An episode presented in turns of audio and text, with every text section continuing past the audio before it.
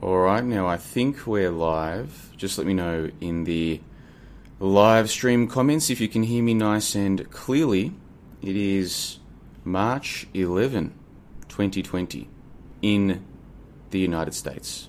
Where I am, it's actually March 12, 2020. So we survived the 33 in plain sight. Here in beautiful Kuala Lumpur, Malaysia. But before I say too much more, let's just wait for the live stream chat. Can you hear me? So far, the comments seem to suggest that you can hear me, which is obviously very good news. So let me just go in the United States, where I am. Check it for myself. There we go. Yes, 26 people watching right now, it says. All right, fantastic. So, what we're going to do today is take a look at this coronavirus story. Because seven weeks ago to the day, I released a video saying that I thought the event was a hoax. And at the time, the reporting was that there'd been 17 deaths in China, and the, uh, the virus had just made its way to the United States. And obviously, a lot of things have happened since then. So, what we're going to do today is a comment response, and it's been a long time since I've done one of these. So, I've been looking forward to this all morning. Woke up, set my alarm, woke up, and uh, went about my errands. And I thought, right, I can't wait to start this stream. So, I'm very glad that we're doing this right now. I'm going to be reading out your comments and responding to them and documenting them for posterity. And so, the benefit of doing this is that in the future, no matter what happens with this coronavirus and these lockdowns, no matter what happens, it'll all be there for everybody to see. And I think we benefit from this by reflecting on where was our mind at the time. Now, just forgive me. I'm going to be sipping on some bottled water from time to time throughout the course of this call. Did I bring my bottle with me? No, I didn't. Still relatively early here in Kuala Lumpur, so bear with me while I warm up. Now, in the live chat, we've got a bunch of people. I'm going to read out your comments in the live stream first. Then I'm going to read out the comments that were left on the video that I made last night to promote this this video. And then I'm going to read out some comments that were left on a Reddit thread that is relevant to all of this. So if you're new to the channel, I'm John LeBon. I've been YouTubing now for about six years. And uh, I'm in my early 30s. Is 32 still early 30s? I think it is. And at the moment, I'm in Malaysia. And for the last 12 months, I've just been moving around this part of Asia.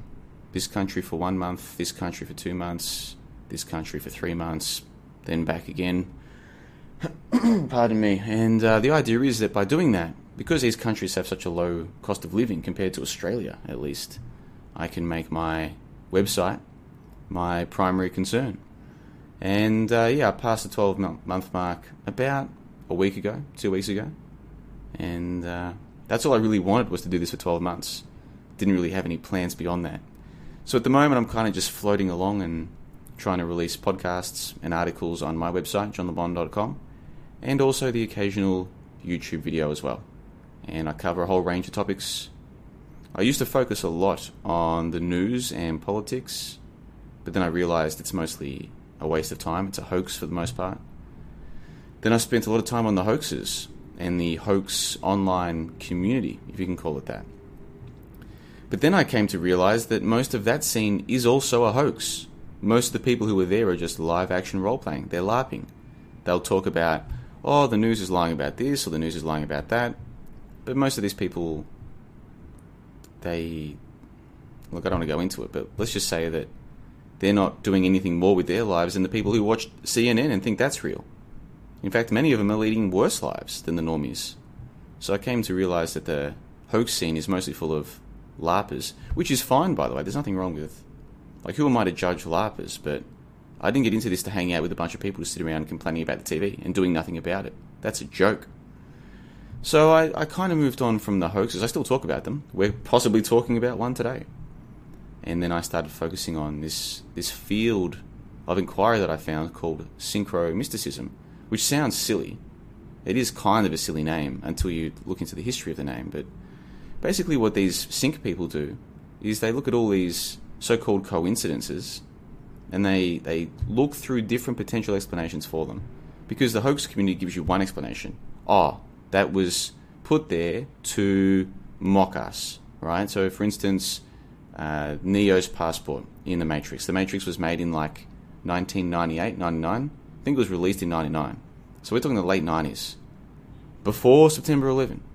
And it's a film all about the red pill. When you see the truth, everything's different. Everybody around you basically will defend the system.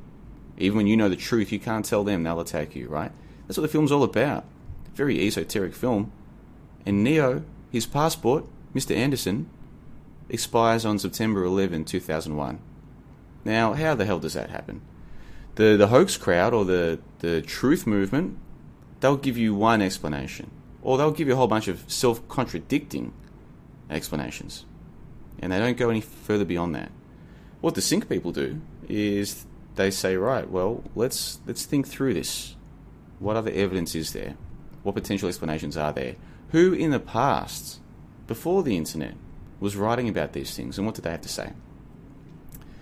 So for a couple of years, I focused heavily on sync, and uh, now now I kind of like to mix all of these things. I like to mix an understanding of hoaxery because there is a lot of media fakery going on, sync, and then occasionally look at the news as well to to see well what based on what we now think we know, what can we make of this this news story. So that's basically what I do at johnlebon.com. There's a ton of material there available for free, many podcasts, many videos, and many articles. I've also got a members section, which is going very well. And that's basically who I am and what I do. So, for those of you who are new to the channel, welcome. Let's now take a look at this coronavirus. First, let's go to the live stream chat. Sorry, guys, I'm a bit low energy at the moment. I haven't had a coffee. Where I'm staying right now, look, it's a long story, but basically, I, I rent Airbnbs for one month at a time, and sometime, and, and so I often rent them, and I don't know where I'm going to be. Like, I just end up here, and I just hope it's going to be good. Because when you do a one month rental, then you get massive discounts. So this place that I'm in right now, it's a studio apartment. It's maybe, I mean, maybe how far is this from the middle of? I mean, I can see if I behind me is my curtains. They've got these bright red curtains here for some reason. If I open those curtains, you can see the skyline of KL. You could see the KL Tower. It's a beautiful thing. So I'm very close to the middle. And it only cost me for a studio apartment all to myself for a month. What was it? 580 Australian. What's that? Maybe 450 US, I think. 450 US for a month, off it four weeks. That's pretty sweet. You uh, you check yourself in, and yeah, you get the whole place for yourself. No no other bills, no nothing. So that's pretty good, right? Yes, except look, long story short, this this apartment complex, 13 stories, at the bottom is meant to be a shopping mall. They, they must have built this maybe 10 years ago, right? The shopping mall is deserted. It's one of the most eerie things I've ever seen in my life. So even though we're close to the middle of a big city, man, Kuala Lumpur, huge city, down there, especially at night time, you feel like you're in a ghost town. It's I'll make a video about it. It's some of the most eerie stuff you've ever seen in your life. So the problem is down there where there's meant to be amenities, there's nothing. So I, I can't have a morning coffee. So I've got to perk up a little bit. So just bear with me. Let me get high energy. Those of you who are like, JLB, you shouldn't drink coffee, it's not good for you. You might well be right. You might be right. But of all the drugs that I've done, caffeine is one that hasn't given me too many problems and has given me a lot of good feelings and warmth and energy. It's one of my favourite drugs, caffeine, I have to say. But then again, they tell us that caffeine's in the coffee. How would, we, re, how would we really know? That's also a good question. These are the kinds of questions we ask at johnlebon.com. So it is time to start reading out some comments. Let's see who is in the live chat. All right, let's get to it. I'll warm up, just bear with me. I will warm up, I promise. Who's in the live stream chat? We've got several people from the Auto Hoax Army. We've got pardon me, we've got Osher06 and MVP to Hardware Vandal and Salty Siren, who I think might also be part of the Auto Hoax Army. Thirst for Truth, one of the leaders of the Auto Hoax Army. Good to see all of you guys in there. The fifth Buddha, he left a comment on the relevant video. We'll take a look at that very soon. Take no notice. Red Rooster Truth, uh, ID Can Spire, Jerry Gergich, History Buried, many of the regular names here on the John LeBon live stream. Good to see you all here. Thanks for bearing with me. We were a little bit late. Original Simulant, Unearther, Look at all these people. Goodness gracious me. Go Away's in there. He's been a commenter on these live streams for years, man. Years. On and on and on it goes. Alright, guys, so I will be reading out your comments during the live stream, but what we need to do first. Uh, I should apologise, Matt Hopper. For some reason, your comments weren't showing up. There's this stream auto mods some people's comments. I don't know why it chooses certain people. For some reason, it chose you, but uh, I've, I've fixed that up now. All right, so let's get to the the meat of this. Okay, so what I did was last night my time. I thought because I got home, I'd been at the. So what I've got to do is because there's no cafes around here. I've got to catch a get this. I've got to catch a light rail uh, two stations. There, there is okay in their defence. There is a, a, light rail station right next to this building. Okay, so I walk there. Then I have to catch the light rail two stations away. Takes five minutes, no problems. Then there's a connecting monorail or heavy rail. They've got two different rail systems that all connect here. So don't quote me. One's LRT, one's MRT, whatever. They all use the same card, so it's it's no problem. So then I connect there and then go one station elsewhere and then I get to this big shopping mall with a whole ton of cafes. It's great. That's where I go to. For instance, yesterday I was editing a call. What was I doing yesterday? Let's go and take a look at this. Yesterday I was working on this sometimes record that uh, we recorded a couple weeks ago. Yesterday I was editing that, uploaded that. That took me all day. So I got home and I'm like, ah, peace. And then I realized, hey, today is March 11. And I thought, you know what? And then I saw a couple videos or articles about the uh, coronavirus.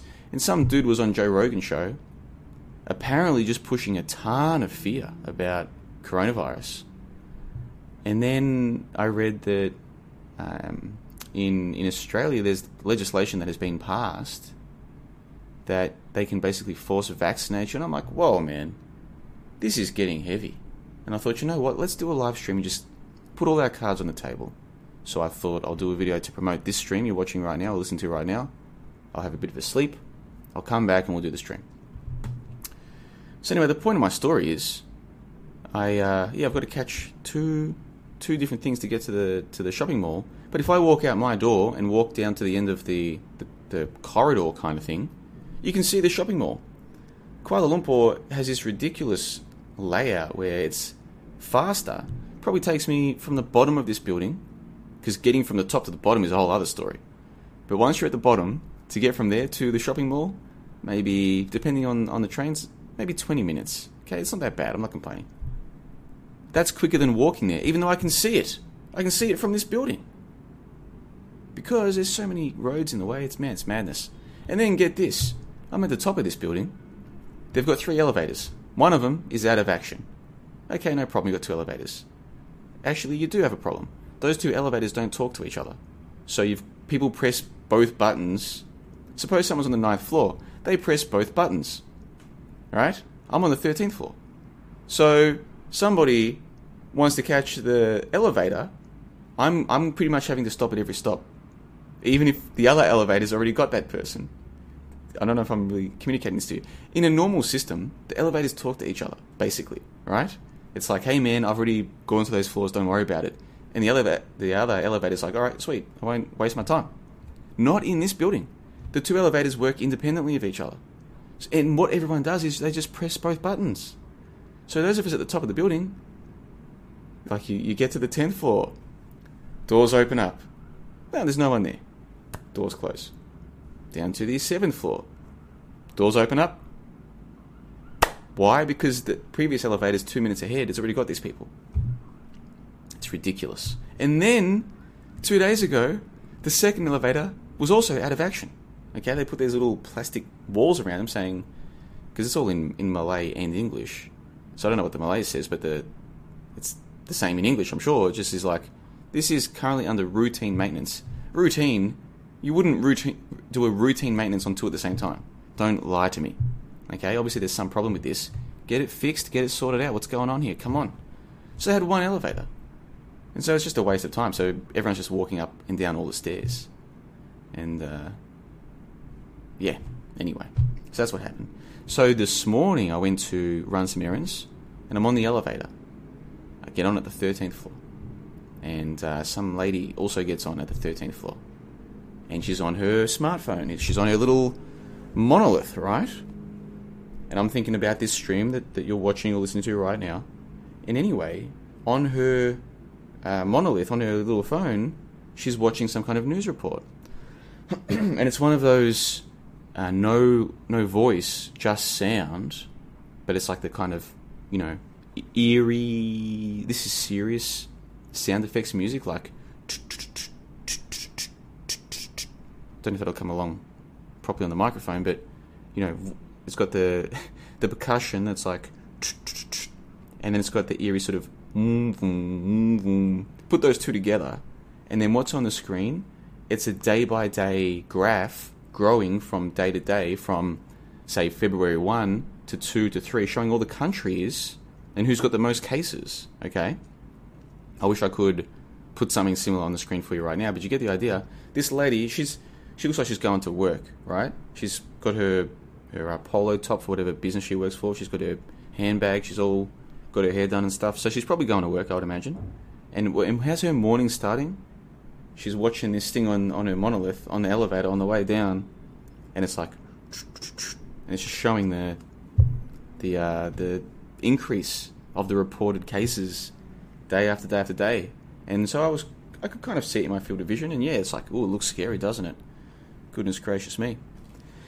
So anyway, so that's what I was doing yesterday. I was at the old cafe. Thought I'd organise this call. So now let's go and take a look at some of the comments that have been left. And uh, guys, if there's any problems with the audio, you have to tell me. I've got no producer here, so I'd, it's important. It's incumbent on you to tell me if if the mic's too hot. Let me know. If the mic's too soft, let me know. If uh, if something happens, you tell me, and I'll try and keep tabs on the on the live stream chat. ID Canspire says the 13th floor should be empty. He might be speaking in um, multiple. How do I put this to you?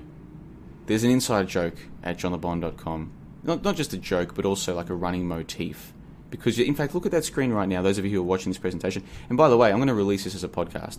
So, those of you who are listening, you won't miss out on anything. Anything that's visual that comes up in this stream, I will try and read out uh, or explain to you so that the podcast version of this won't be missing anything too important. But for those of you who are watching, you can see the main page of johnlebon.com there right now. The background image is from a film called The 13th Floor, and this was released around about the same time as The Matrix and Dark City and The Truman Show. A lot of these films with insights were released around the same time. It's very interesting. But The 13th Floor is very underrated by the conspiracy subculture. Very few people seem to be aware of it. I was told about it by a member of johnlebon.com who said, Hey, I think you're going to like this film. It seems to fit in with what you're talking about. I was like, All right, I'll check it out. I watched it. I was like, Whoa, this is full on. This is potentially more attuned with what's going on than The Matrix, even. Why do not so many people know about this? And to cut a very long story short, we I used the banner of I used an image from that film as a banner of my website because one of the ideas that's explored in the film, The Thirteenth Floor, is this idea that people think they know what's going on, but until they take a trip to a certain place, they're oblivious. And, and I had been oblivious. And that place, metaphorically speaking, allegorically speaking, for me at least, is history, ancient history. Nobody's checking the sources. Everybody thinks they know what happened 2,000 years ago, but they've got no reason to believe that. No good reason. They're just believing what they've been told. So, for example, ancient Egypt. We all think we know what happened there thousands of years ago. Oh, ancient Athens, this was the birthplace of modern democracy, and you know, there's people in that area that we now kind of call Greece. They uh, they used to hang out. This was thousands of years ago, and they were great philosophers, and they used to sit around eating grapes and philosophizing and all kinds of things. Right? We think we know this. And if you go to the library, you'll find a book telling you this. The book might have been written in the last few years, it might be 30 years old. At your library, you might even have a book that's 100 years old. Great. But where did that book get their story from? Sometimes I'll have a source, so you can look up that source. That book might be from the 1800s. Okay, great, but that's still not from ancient Greece.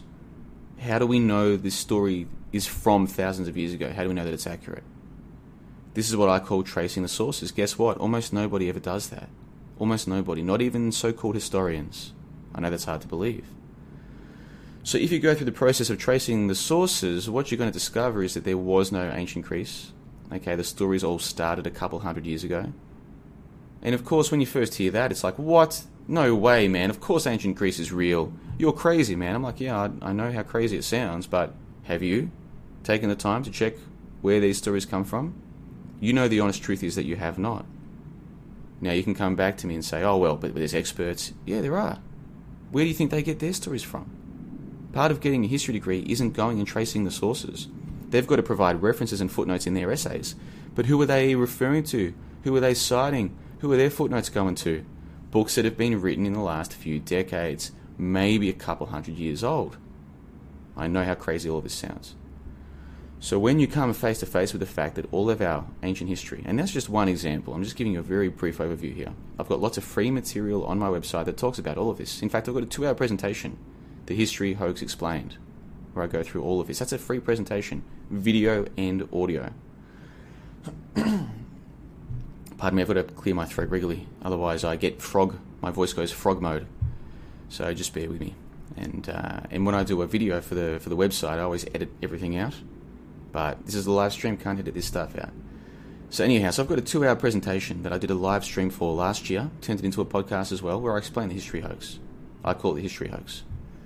And uh, once you once you come face to face with this lack of history, okay, all the hoaxes, all the other hoaxes, pale into significance. In, they pale into insignificance. Is what I'm trying to say. Oh, they lied about a school shooting. They lied about a bombing. They lied about a, uh, an Aurora uh, theatre shooting. Okay, yes, that is important. However, they're lying to us about where we're from. They're lying to us about how, how long we've been here. They're, they're lying to us about how we got here. And what's more, no one knows. Not even the so called truthers know. Not even many of the big, prominent content creators know. Some of the most popular people in this scene, you'll still hear them talking about ancient Greece, or ancient China, or ancient Rome. Or you'll hear them saying about oh, well, humans for thousands of years have been. No, mm. there is no thousands of years. There isn't. I know how crazy that sounds. And I'm not trying to convince you. If you're new to this idea, I'm not trying to convince you. Especially in this stream, we've got the coronavirus to talk about. But the relevance of all of this is that I discovered this all of this in the last few years. And so I started writing articles about it. We started talking about it on the website, johnlebon.com. Other people started doing their own research members of my website started saying, all right, I'm going to pick a topic of ancient history and see if what JLB is saying is true. JLB is saying that you can't get sources that are more than a couple hundred years old. I'll go and check. So they would choose a topic. For instance, Pliny the Elder. You might have heard of Pliny the Elder. One of the members of the website said, right, let's go and find out what is the story today. Let's find the books today. Let's go to the sources of those books and just trace the sources. Where did this book get its story? Where did this author get his story? Let's go through the sources. JLB says that the sources are meant to go back hundreds or thousands of years, but they only go back a couple of hundred years. Let's see. And guess what? Every single character, every single story of ancient history, all the same, even medieval history, same thing. It only goes back a couple of hundred years, man. It's like everything, it's almost like everything started a couple hundred years ago. That's what it seems like. That's what it seems like. Anyway, the point of my story is that this is one of the big topics we talk about on johnlebon.com, the, the history hoax. And the relevance is that the 13th floor is a film that I use as an allegory or a metaphor to talk about this history hoax. And I booked this Airbnb uh, a month ago. I didn't even know, like, I knew the general, I knew, like, you can see when you book an Airbnb, you can see the general area that something is in, but it doesn't, it usually doesn't say the floor number. Sometimes it does, but sometimes, most of the time it doesn't. And so I, but I just booked. I'm like, yeah, 450 US, I think, thereabouts. And uh, it's, it's close enough to the middle of KL. I'll be a happy man.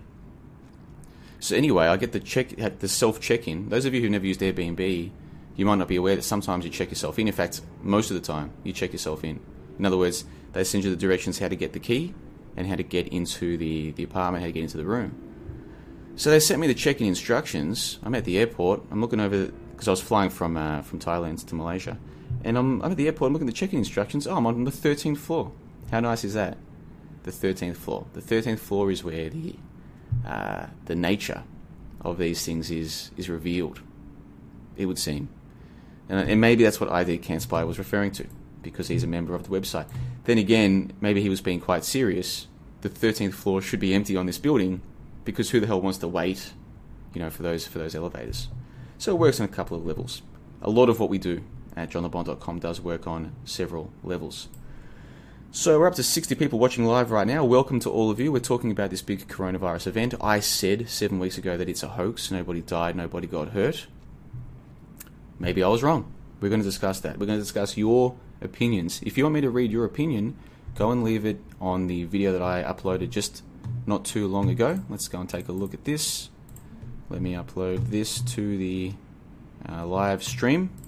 Where are we? There we go. So in the live stream right now, that is where you want to leave your comments. So and I'll be reading out the comments from that video in just a moment. In other words, this is the live stream. I will read some of the live stream chat, but the main thing I'm responding to today is going to be the comments that were left on the video that I uploaded not long ago. so let's carry on with the presentation in the live stream chat. Let's take a look here. Mensa Girl is in the live stream chat. We did a, a live stream, like a was it four hours? It was crazy, man. It was meant to be two hours, and then that became three, became four. But the chat just kept on going, and it all flowed well. And we spoke about what did we speak about? We spoke about Nikola Tesla. Many people think they know about this great man, Nikola Tesla. So did I, until I went and checked the sources. Turns out that this guy never actually wrote any books. Oh yes, he did. I've got one of Tesla's books. No, you've got a book that is attributed to. Te- I could write a book today and attribute it to you. Doesn't mean that you wrote the. Suppose your name is Jeremy Jenkinson. I could write a book, say written by Jeremy Jenkinson. I have attributed the book to you. Doesn't mean you wrote the book. That's what happened with Tesla. He never wrote any books. But there were articles published under his name during his time. So post facto, people have taken those articles, put them together into a book, attributed to Nikola Tesla. Now, perhaps he wrote those articles. Maybe he really did. I wanted to look into it further. And this is, again, this is all documented. In fact, I'll give an example for those of you who are watching. JohnLeBon.com, if you go to Start, Key Topics, and then go down to uh, Select Hoaxes, Nikola Tesla hoax. Let's take a look at this. Nikola Tesla, he was written out of the history books, but he was promoted by Hollywood. You know, there's a lot of um, truth people will try and tell you that Nikola Tesla's been, uh, you know, whitewashed. They're trying to hide him. Guys, they're trying to hide Tesla. They're trying to hide Tesla from us, guys. But there's mainstream Hollywood films about him, including one starring David Bowie as Nikola Tesla. So does that really make sense that they're trying to write him out of history, but they're also giving us mainstream film? Does that does, you really, does it really make sense? I'm not so sure that makes sense. Know, if you go to that page, the Nikola Tesla hoax page at johnlebon.com, I've got a free podcast, two hours, several free videos for you to check out.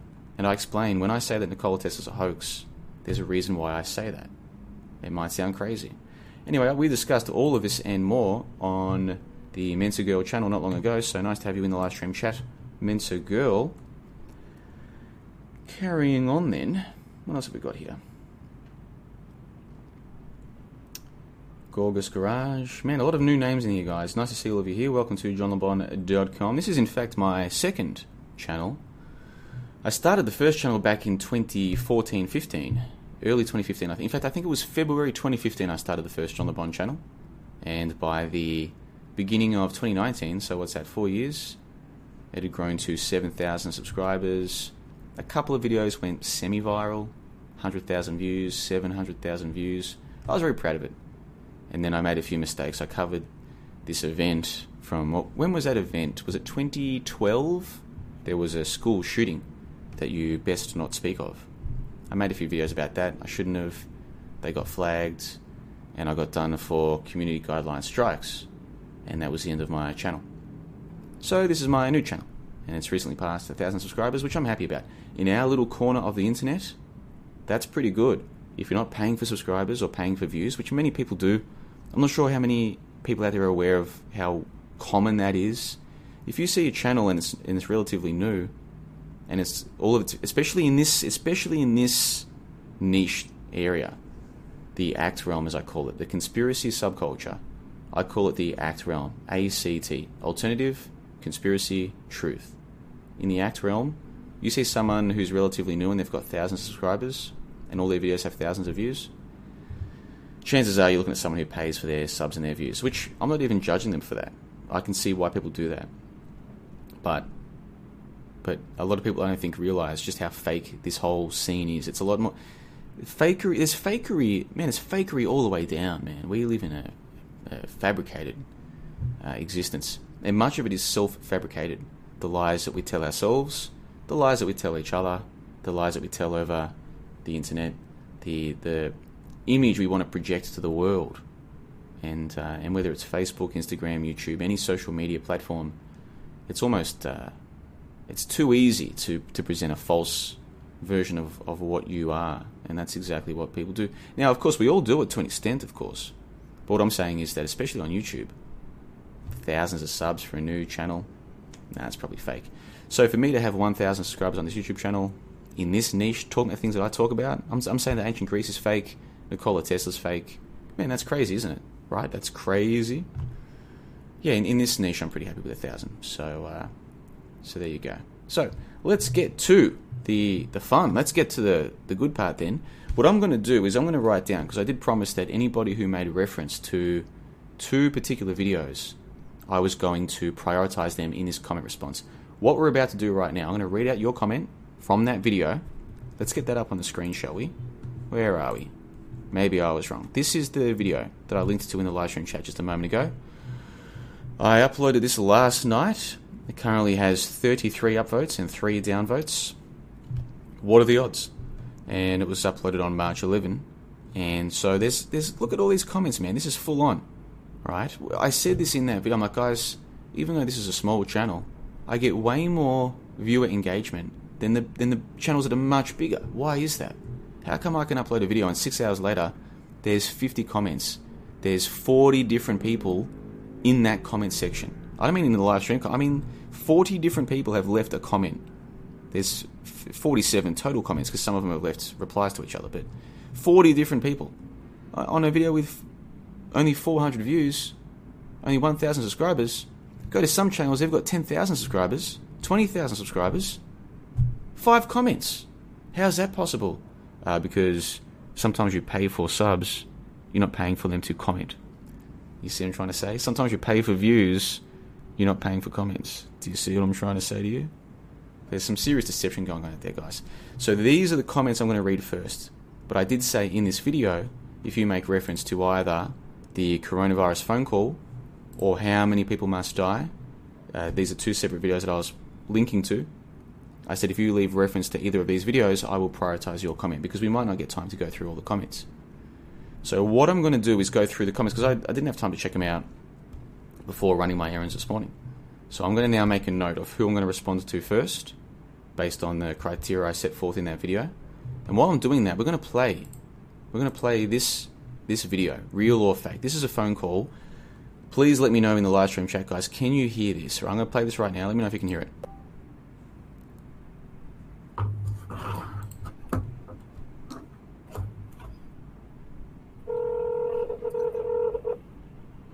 Department of Health. This is Jennifer.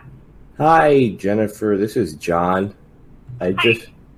This is the hotline for Corona, sure right? Is. Can you guys hear that? You should have heard someone say, "Hey, this is John. This is the hotline for Corona," and then you should have heard a very perky young lady say, "Sure is." Okay, did you guys hear that? Let me know in the live stream chat. Technonosis says yes, you can hear it. Clear grey sky. Also, thank you guys for the for the help. You're helping me do this show. I do appreciate it. So what I'm going to do now is I'm going to play this. It's only five minutes. This was uploaded by a guy called Salzburg Gold on March 8. It's now March 11. So three days ago he uploaded this, and uh, I linked to this in my video last night. So I'm going to play this. I'm going to make some notes. I'll be back in five minutes. Check this out. This you have to hear this seriously. Okay, so I just um I don't have any tips, but like, can I ask questions?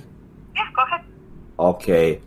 So, um, besides like washing your hands, is there like any other precautions I should be taking? Um, You don't have symptoms or anything? No, but I, I found when I saw the the case in Minneapolis, you know, I just I definitely Well, think I should. Ramsey County, so Oh, my bad. I, you know. it's okay. so, other than washing your hands, you, you have to be aware of like not touching your face, which is probably harder than the washing your hands part. So, Okay, so I um, shouldn't touch my face. Okay. yes, and people do it all the time. So, Oh. yeah, just oh. try not to touch your face. Very hard, and if you do, just try to make sure you're washing hands. If you touch surfaces, like if you go shopping or something, you touch door handles. Make sure you wash your hands. Try not to touch your face up to you touch like a cart or hand, you know, door handles, railings, that kind of thing. Okay, and should I um should I avoid shaking hands too? Yes, you should. Okay. So when they find out that like somebody's sick, like do they have a test that determines the virus or is it based off of symptoms? So they'll test you. They'll they'll decide to test you based off of your symptoms. Okay, do you do you know what like the test is called? Well, it's just it's a. I don't. Have the name of it, you mean? No, it's just like what the doctor does. You know what I oh mean? yeah, do they, they would take a swab of your nasal passage and then your throat. Okay, then it goes to a lab. Yep, then it'll go to our lab and then they'll run it. I think they're they're running within the same day. So Oh. specifically for COVID nineteen. They would probably, if you got the symptoms, if you went into your or called your doctor and said you had a fever, a cough, shortness of breath, they would probably test you for influenza or some other respiratory illness before COVID nineteen, because they'll take into account any travel history, any contact with anybody else. So, Okay, but so if you start exhibiting symptoms, what your first step is to call your doctor and tell them your symptoms. okay, so if I had a flu, the symptoms should be a lot different. Not a lot. They are quite similar, actually. But you would call your doctor and tell them your symptoms. So if you get a fever and a cough with shortness of breath, then you'd want to call your doctor right away. Okay, I understand. Yeah. Okay, so like, shortness of breath is like a big factor. Yep, and the fever. Yep. Okay. So, and you know, it is it is influenza season, and there's also a lot of other respiratory illnesses making the rounds at this point. So, Okay. If I got a f- Problem. if I got a Go f- ahead. if I got a flu shot, would that like help my immune system? for influenza, yes, not for COVID nineteen. Oh, okay. So you can't. So if you got a flu shot, you know, you you can still get the flu, but you would the symptoms would be le- less, and your your the illness wouldn't last as long. Oh, okay. All right. You can still get the flu shot and get the flu, but you wouldn't. You know, you're less likely to end up in the hospital Okay. or die from it. So But it doesn't like maybe help you from COVID. not for like- COVID nineteen. No, the symptoms are just the same, and the way it spreads are. Okay. Do you so know? through droplets. Do you know if they will make a shot for it at some point? They're working on a vaccine, but you know, vaccines have to be tested and they have to be tested right to be effective. So it'll take a while before there's a, an effective vaccine. So okay. All right. Yeah. I'll, I'll make just sure. try to protect yourself the same way you would during flu season. So All if uh, you start getting sick, don't go outside and touch all the things. yeah, and try not to go to work either. Yeah, exactly. Yep. Okay. Well, thanks. Okay. You've been awesome. Have a good day. Thank you. Yep. Have a nice day. Bye bye. Bye.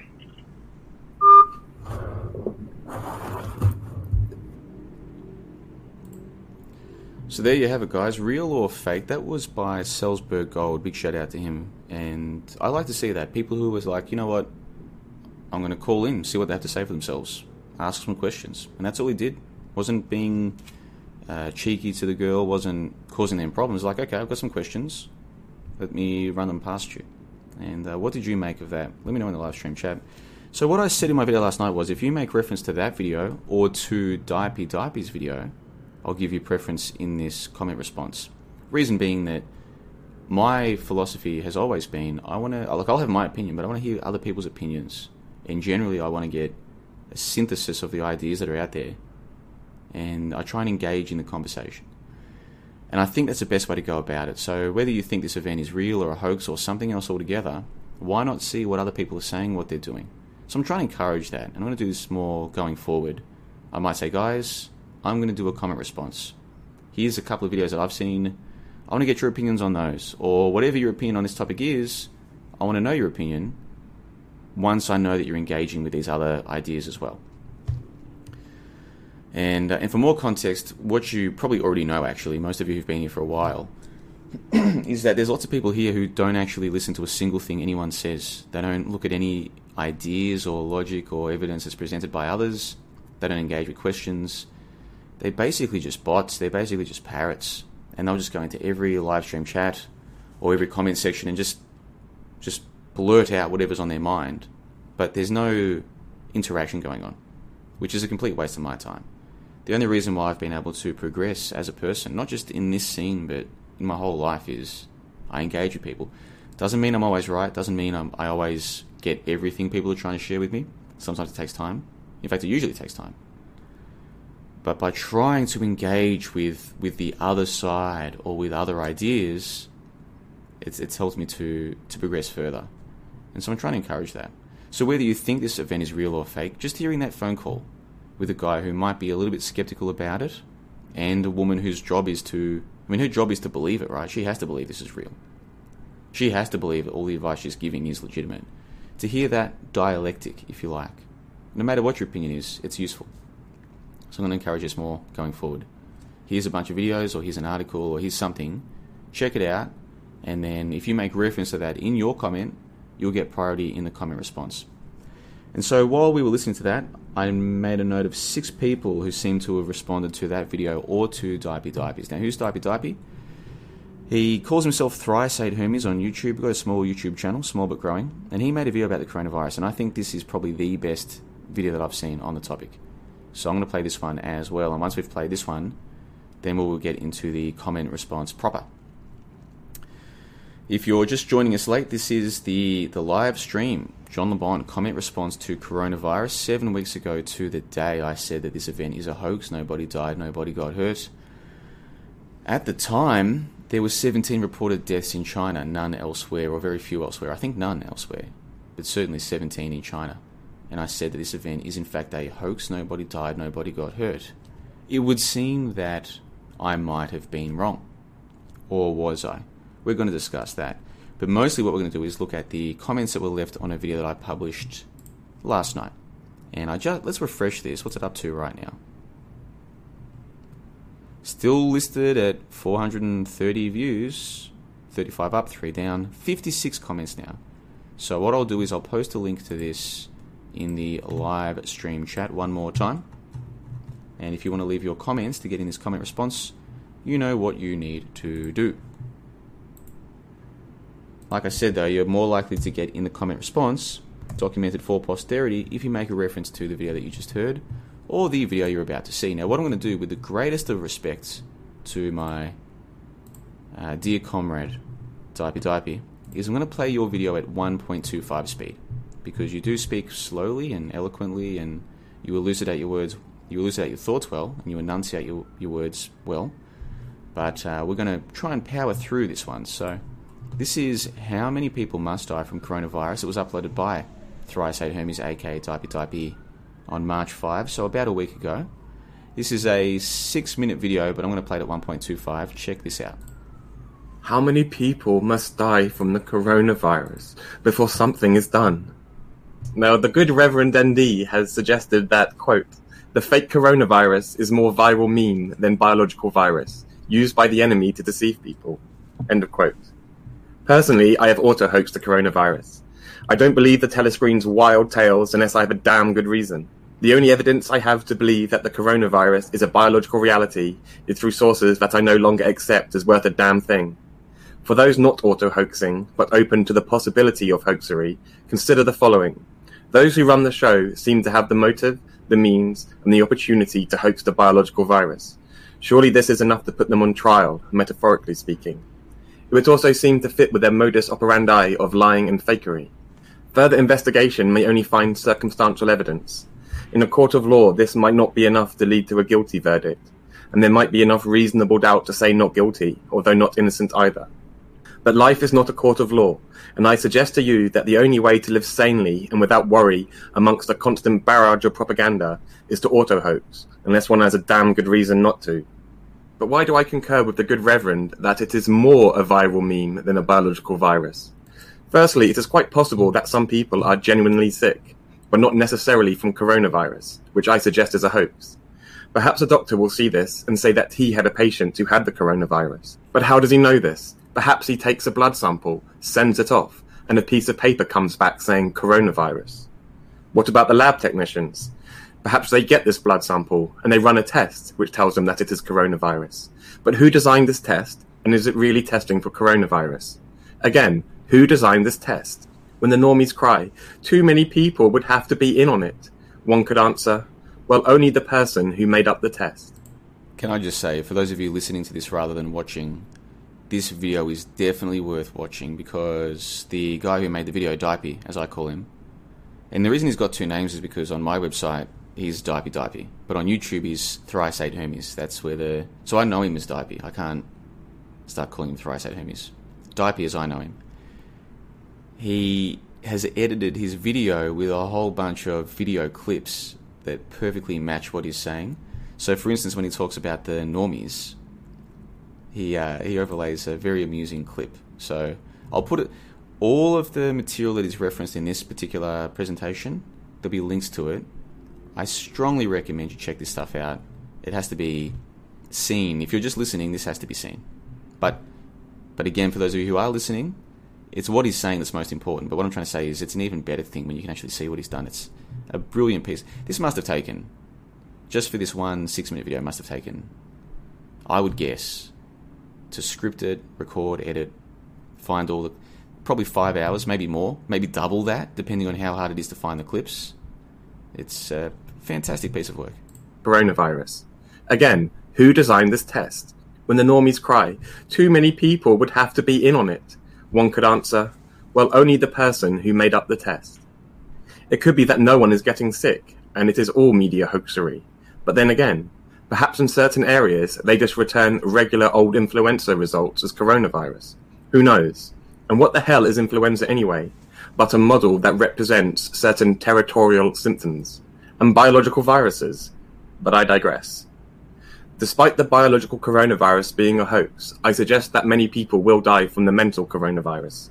According to official figures, after 9 11, the number of people taking flights drastically decreased, and as a result, the number of people driving increased, especially on long journeys. If we accept this, and we accept that driving is more dangerous than flying, and that 9 11 was a hoax, then it stands to reason that the main cause of death from 9 11 would have been the 9 11 mind virus and the state of fear it produced in normies. Assuming that the coronavirus is a biological hoax, I suggest to you if the masses take it seriously, many people could die as a result of the corona mind virus. Please do not take this as fear porn. There is very little in this realm to be scared of. Even if there is some illness out there, the most likely thing to kill you is the fear that the corona mind virus produces. Think it through. As the coronavirus virus spreads, the fear state in the affected increases. Those with health issues affected adversely by anxiety will have an increased mortality rate. I would suggest that depression rates will rise, and hence so will suicide rates. Those in anxious states may seek medical help. They will be sucked into the industrial medical complex, which kills countless numbers each year. They may fall back into their old lackadaisical, sedentary, and gluttonous lifestyles. From fear, those who are in officially at risk groups will be less inclined to go out and exercise, which will have negative health outcomes and could exacerbate their underlying illnesses. It seems obvious that those that live in fear and anxiety will suffer negative health outcomes, and the corona mind virus will kill through fear. These examples are off the top of my head, and if you can think of any other ways that the corona mind virus could increase mortality rates, please comment below as I may turn this into a longer article. The biological coronavirus may not be a genetically engineered and deliberately released virus, but the corona mind virus is a deliberately engineered memetic mutation of a broader class of mind viruses, which includes the climate alarm mind virus, the overpopulation mind virus, the war mind virus, and the nuke mind virus. If it is used to artificially create economic depression and artificial scarcity, it is not hard to imagine how this mind virus could indirectly kill many others even then perhaps only in those suffering from the scarcity mind virus.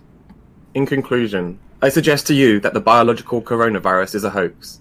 The corona mind virus is real, and its symptoms are fear and anxiety, and in severe cases, a sense of impending doom. Unless people take the right medicine, it may kill many people, though not many will notice the link. And here is the prescription, which is both prophylactic and curative. Turn off the telescreen, and for those who follow the doctor's orders, the prognosis is very good. Here's a little song I wrote. You might want to sing it note for note. Don't worry. Be happy. In every life we have some trouble. But when you worry, you make. He is the thinking man's truther, Dipey Dipey, or Thrice Eight Hermes, as he's known on the uh, on the internet. Yeah, fantastic stuff, man. When I first got into the so-called truth movement back in 2014, 13, 14, I started watching, I started consuming content in 2013, and I started producing content in 2014. At the time, it felt like there was lots of people who were like this out there, people who were thoughtful and who could and who would put time and energy into creating content. And it, it felt like okay, maybe not everyone who was involved was was truly thoughtful and creative, but it felt like there were lots of people who were. And and we were, it felt like there was all these people with the same motivation, like, hey, we've been lied to by TV. We want to find out what's really going on. We want to to share these ideas in a in a, a well produced way, like not just sitting there saying the same things over and over every day, but go and find something new, talk about it, put together a well edited video or a well edited podcast or whatever. Try and have some fun as well from time to time, you know, like that phone call with Salzburg. That's what it seems like back then, but but evidently that's not. I mean, the so-called truth movement doesn't even exist anymore, and there's so few people who put time and effort into their work now, because now it's all about just get the content out there, get the videos out there. A lot of a lot of the content in this scene now is just someone sitting there just saying something, not even not even edited at all, not don't even have notes. It's just just talk shit, because the majority of the audience here, they're just like the regular lemmings. They have no attention span.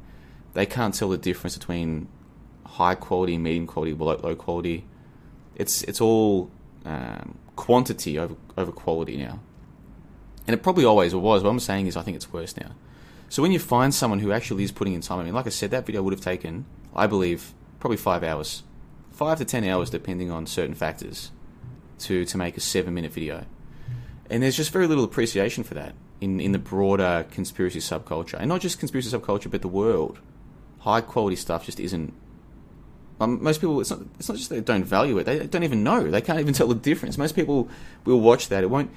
The thought won't go through their head. Man, effort has gone into this. In fact, a lot of them won't even get what's being done. For instance, when he's talking about the you know ideas spreading, he overlays the video of this guy dancing at a baseball game. Now, this is in reference to this idea of memetics, ideas spreading from people's minds to people's minds. Well, that's what coronavirus is. It's spreading from one person's mind to another person's mind, or from the television to their mind, or from their monolith on the elevator as they go to work into their head. That's what this is. It's a meme, which is like a virus. So, what does he do? He plays a clip of a baseball game. On the surface, it's just some funny video of, of some dude dancing and some guy not being happy about it, then the other guy breaks out into dance, right? But the the reason he's put that there, I believe, is because at the same time in the video he's talking about the spread of ideas, the coronavirus itself, the so-called illness or something that won't kill you.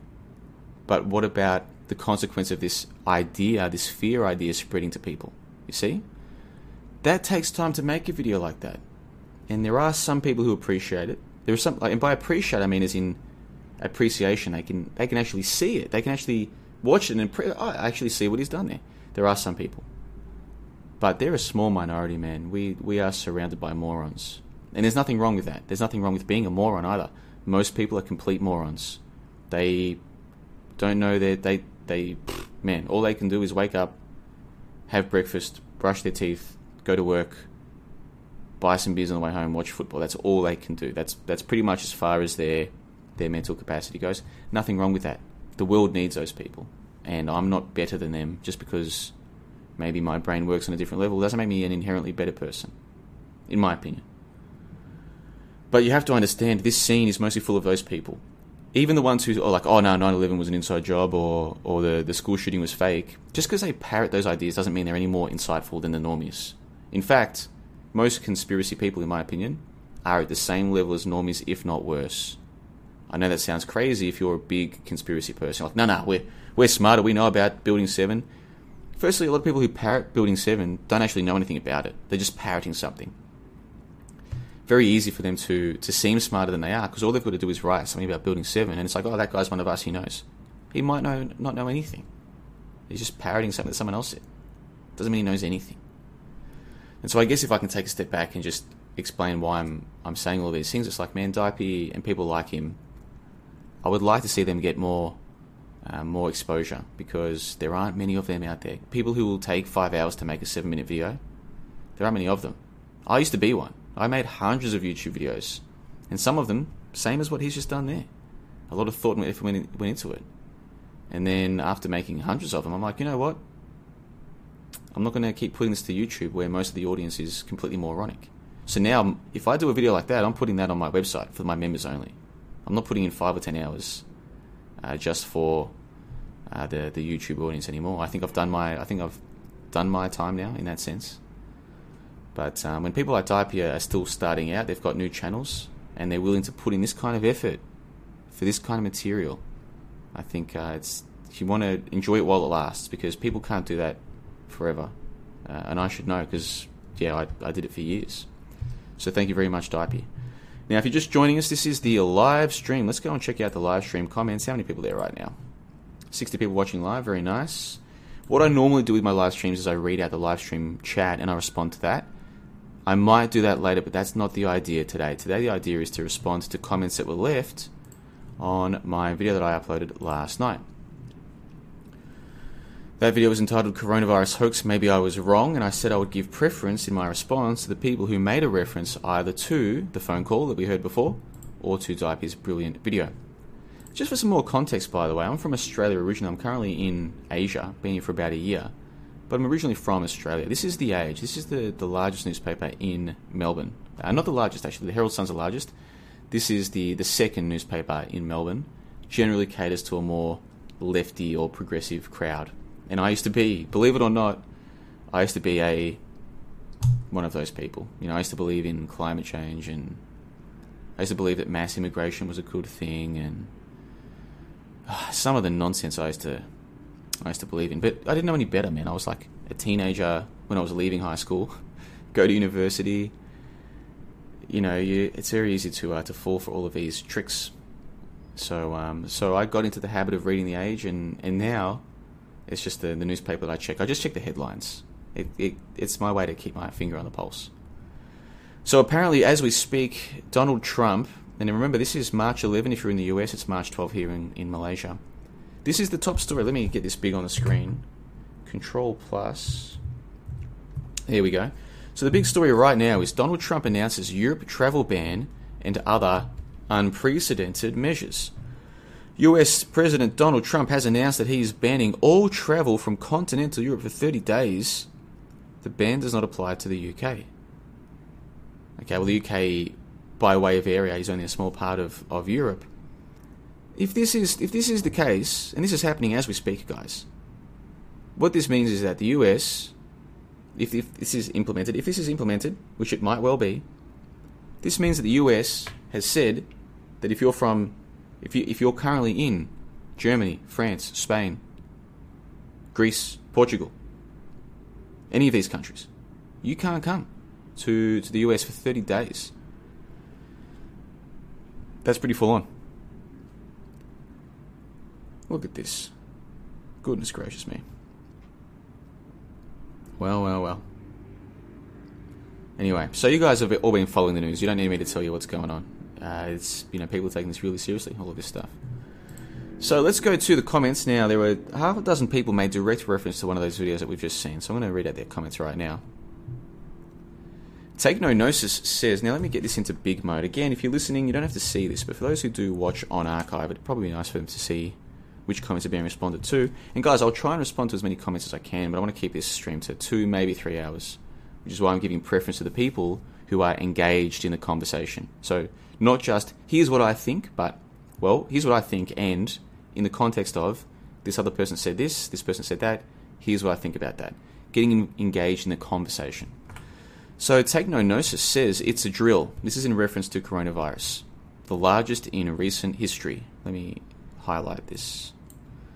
How many have died from coronavirus? How many old people with underlying illness die in flu season? The CDC uses an estimate of more than 600,000 worldwide per year. Salzburg Gold and his fantastic video highlights the programmed, predictable responses from trained monkeys. Don't touch your face, whatever you do. So, a couple of things in there. So, TNG believes that this is a drill, the largest in recent history. Certainly, it seems that this is a large scale drill. I'll give you an example. When I travelled from Thailand to Malaysia, I had to go through airports, right? And I was travelling from the north of, of Thailand to, to Kuala Lumpur. This was this was this time last week, Thursday last week. And they had at the airport at Kuala Lumpur to get into this country, they had so as you're walking sort of down the corridor, I suppose you've got you've got off the plane, you haven't quite yet gone through uh, immigration. So as you're walking down that, let's call it a corridor, they have this uh, desk on the upper right, like on our right hand side as we're walking, and there are three people behind the desk, and they've got monitors in front of them that we can't see the monitor, they can, and they've got like I don't know, kind of like cameras pointed towards us as we're walking. But we're just walking in whatever form you know we like. We're not we're not in single form. They haven't made us all line up in queue. We're just walking like normally. In fact, I didn't even notice them until they were just in front of me. I was focused on what was up ahead. Wanted to go and get my my luggage or go through uh, immigration or whatever was next in the in the order of things.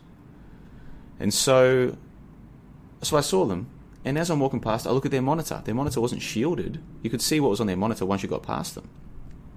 It was a thermal imaging monitor. So those cameras and the and the screens, it was thermal imaging, and so you could see all the bodies that were walking past in you know red, yellow, and then what was not human, what was not organic, was blue or purple or whatever, right? So that was legitimate. You you could tell like what was on the screen matched what you could see. You know, a bit like uh, Total Recall, the original Total Recall, a little bit similar to that. So you guys get. I'm sure many of you have seen this. The idea of the thermal imaging. It's that that part is not is not a big deal.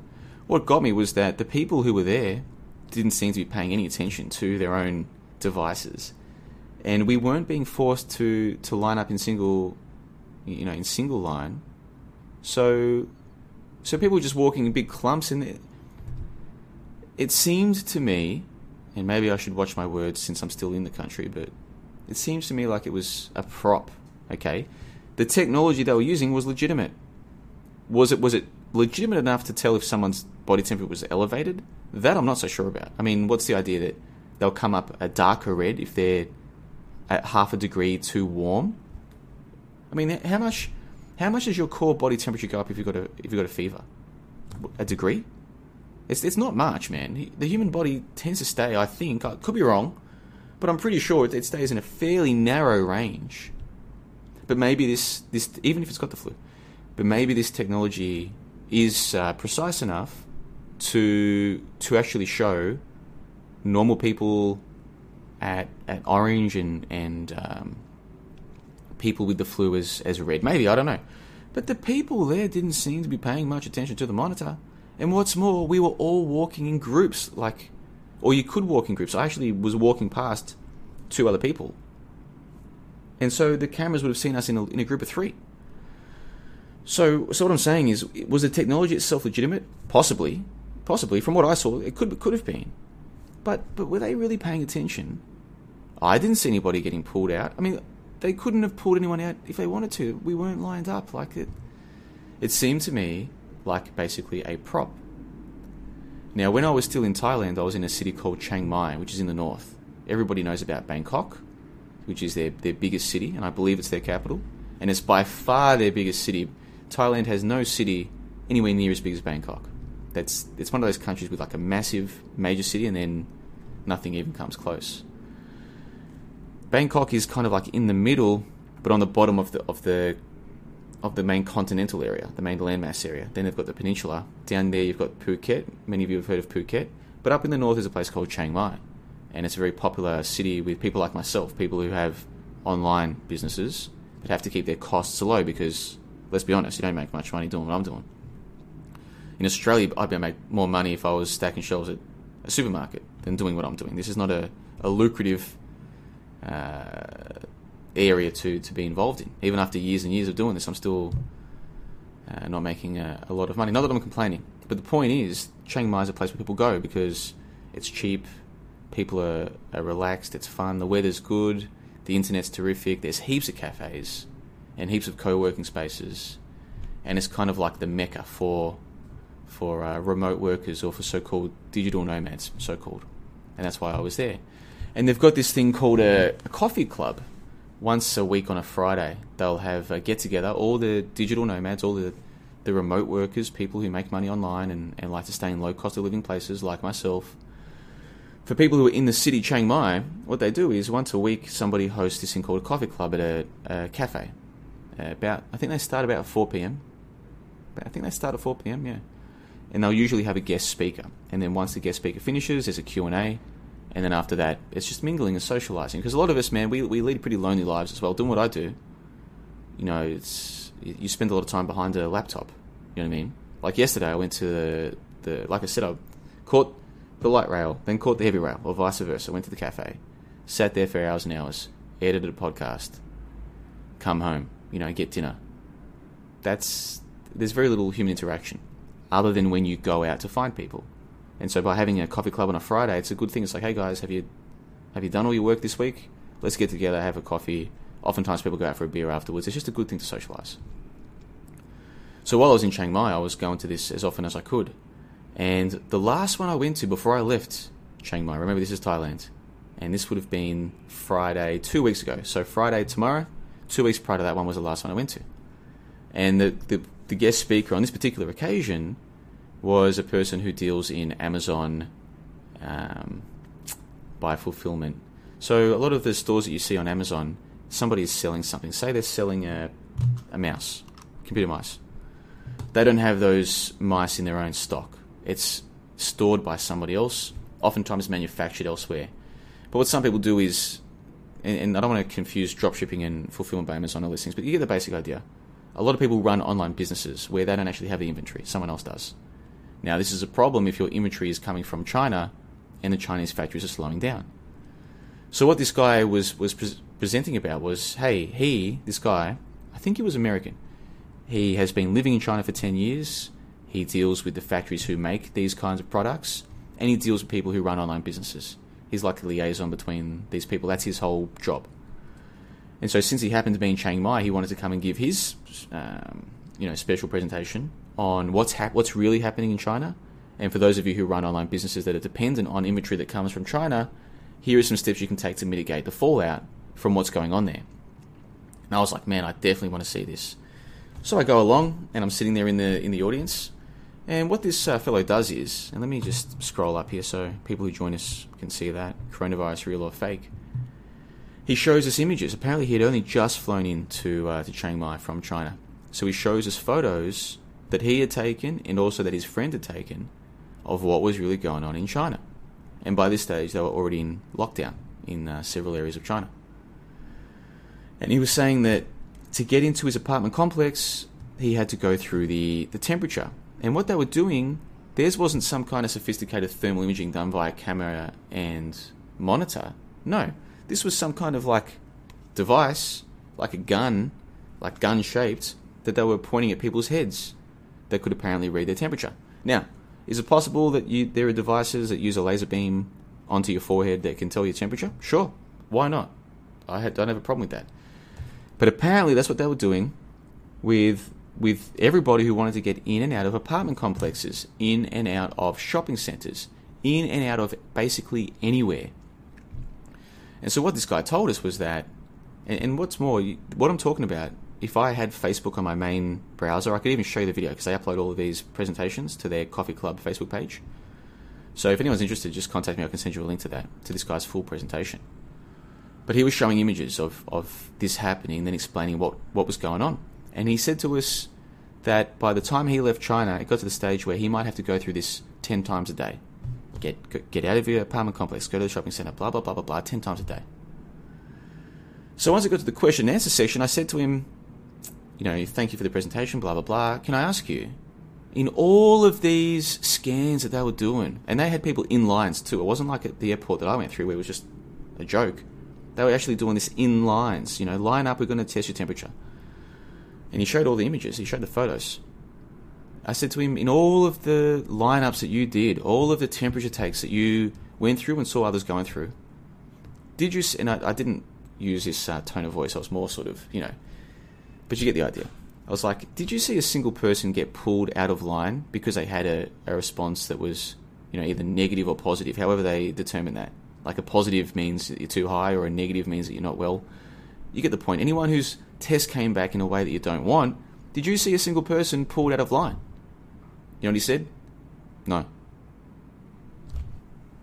Hey, what's going on here? So you've got how many hundreds, thousands of people wearing the full get up? I mean, borderline hazmat get up, shooting a little red dot on people's heads and saying, "Yeah, you're okay next. Yeah, you're okay next." People are going through this several times a day, maybe ten times a day. All of this activity that must be scaring the hell out of the lemmings, the masses who believe all this crap. Not a single bad result. Now let's take a step back. You've probably seen the footage on Twitter or on Zero Hedge or whatever of people in China being taken away in trucks. How do you know that that footage is anything to do with coronavirus? How do you even know that that footage is real? You don't, and neither do I. But these are the images that we get in our heads. Then we see all these people lining up to go through the temperature tests, and we naturally assume, not even consciously, that oh, if I if I'm too warm, if someone's too warm, they're going to get taken away. But what if nobody's taken away? Think about it. All of these tests might be nothing more than props. Okay? Think about it. Let me just check the live stream chat. You guys are, of course, my producers. You guys tell me if there's an audio problem. How am I supposed to know? I have no other way of knowing. Uh, Willows, let me apologise. Uh, for some reason, some of your comments have been held, not by me. Uh, Gonk Zoo, same thing for you. I don't know why your comments have been held. I've just approved them now. That should be okay. Uh, it doesn't look like anyone is spamming the live stream chat. Sometimes you get people who want to cause problems, sometimes you don't. What I'm going to do is just set a few people as moderators. Please do not uh, ban anybody. Even if someone comes along and says something negative about me, that's not a big issue. So long as they're not, you know, some people just type tons of comments and ruin it. Those people put them in timeout. Or if someone's just there to say nasty shit about people, put them in timeout. But other than that, let them go. But um, yeah, so far it looks like everything's going all right. Let's see. Daniel Morris might just sent you as a moderator as well. Who else have we got in there? Let's have a look. A Ton of people in there. Willows, you know what? Guess what? You're now a moderator. There you go. Like I said, guys, don't please don't delete anybody. If you are ever in a John LeBon live stream chat and you get unfairly timed out or deleted, make a note of who did it and uh, contact me, and I will I will address the issue.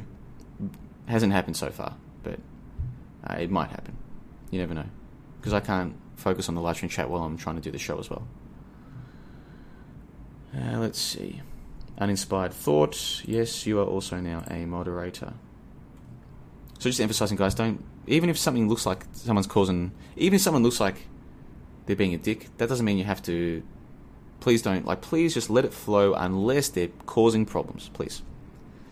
So anyway, that that was uh, the comment that came to us from. Uh, hold on, let me go back to where were we?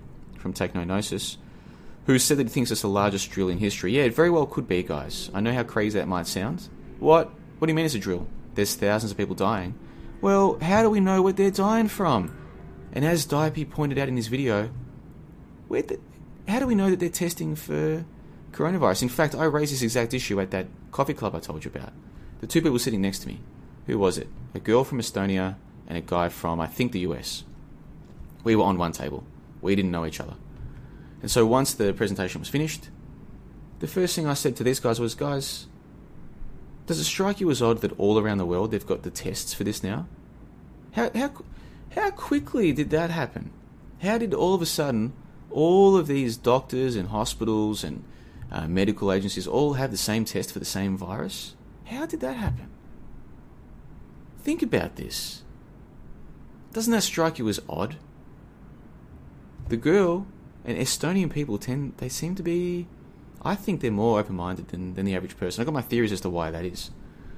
She was like, Yeah, actually I, I can see your point. Like how did they how come all of a sudden the whole world has the same tests ready to go? And I'm like, Yeah. The guy though, he was Look, he was a nice guy. These people are nice people, but you know when you're talking to a lemming and they just start making up a reason, it's like, no, but that's just your speculation. You haven't read that somewhere. like you know when you start asking questions like, hold on, if, if what the telescreen is saying is true, if what the government is saying is true, then how come? And then the normies will just start giving you an explanation as though that is the explanation. It's like, no, no, Uh, you're saying that, but you, you're just guessing. You don't actually know, right? Like you haven't even thought of this question. You can even tell by the way that they, they're talking to you. They're they're literally making it up as they go along. It's not like you asking the question. They sit there and think, oh, actually, that's a good question. I want to look in. No, it's like, well, because, and it's like, yeah, but you're just guessing. You're just speculating. Yeah, but I mean, this is how they would do it. Yeah, but you don't know. I'm asking the question, doesn't it seem a bit strange to you? And you are just coming up with an instant response as to as to the best explanation you can possibly think of as to how it might be the case, but you don't know, you're just guessing. And that's what the lemmings do, man. They will just fill in the blanks so that they don't think about these questions. And when you put these questions to them, most of them will instantly come up with a make believe answer that they've done. Like they literally haven't even thought of this question, let alone tried to seek out the answer. They make it up as they go along.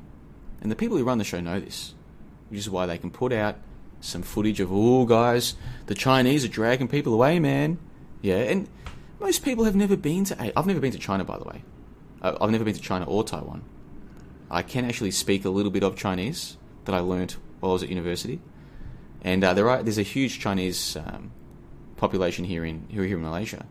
I've never actually been to China or to uh, to Taiwan, but I've been to several countries here in Asia. I've been to Malaysia, Singapore, and uh, Vietnam and Thailand. So I've got a basic idea of how Asia works, and it's it's a lot. How do I put this to you? If you have an idea of some ancient Oriental place that's just been kind of modernized a bit, that's a false idea. Their lives are just as westernized as ours, to the point where why do we even call it westernized? All right, like this apartment I'm right now. If if I weren't so I mean, I couldn't show you this apartment. It, it looks just like an apartment you'll find anywhere else, man. Uh, if you're at a shopping centre, look, if I'm at the cafe down at the shopping centre near me, sometimes I forget I'm in Kuala Lumpur. It feels like I'm back in Melbourne. Because Melbourne is basically Asian now anyway. Everything's the same. Now, are the cultures different? Yes. Uh, are there some idiosyncrasies that are different? Yes. But this idea that, oh man, anything can happen in China and they can just drag people off the streets and blah blah blah, it's like, it's so easy to to put ideas in. Oh, there are people eating bats and they're catching flu from a bat soup. It's like, okay, do the Chinese eat some strange food? Yes, some of them do. But it's so easy for for Western media, for our media, to put this idea in our head that anything goes in China, and and they only have to place a, a few seconds of a clip, and we'll just believe it. like, um, and by we I mean Westerners in general. It's so easy to pull off that uh, that deception. So you've got these clips of people being dragged away, and oh, they've got the, the guns pointing at people's heads, the, the, the laser temperature guns, and we're like, whoa, man, whatever's happening there is happening. Like, whoa, you know. And we just believe anything without question. And and I think that's what's going on. People are filling in the blanks based on very scarce information, and most people just go along with whatever the the agenda is. Uh, the final thing that uh, Technognosis says is SG in his fantastic video highlight the programmed predictable responses from trained monkeys. Well, that girl, that, that girl who, she sounded perky, she sounded nice, she sounded like she wanted to help. She's reading from a script. I've worked in call centers like that, not health related. I once worked in a call center, at, back when I was a university student, I had a casual job where the government at the time had just announced a change to the solar rebate. At the time, we're going back almost 10 years now.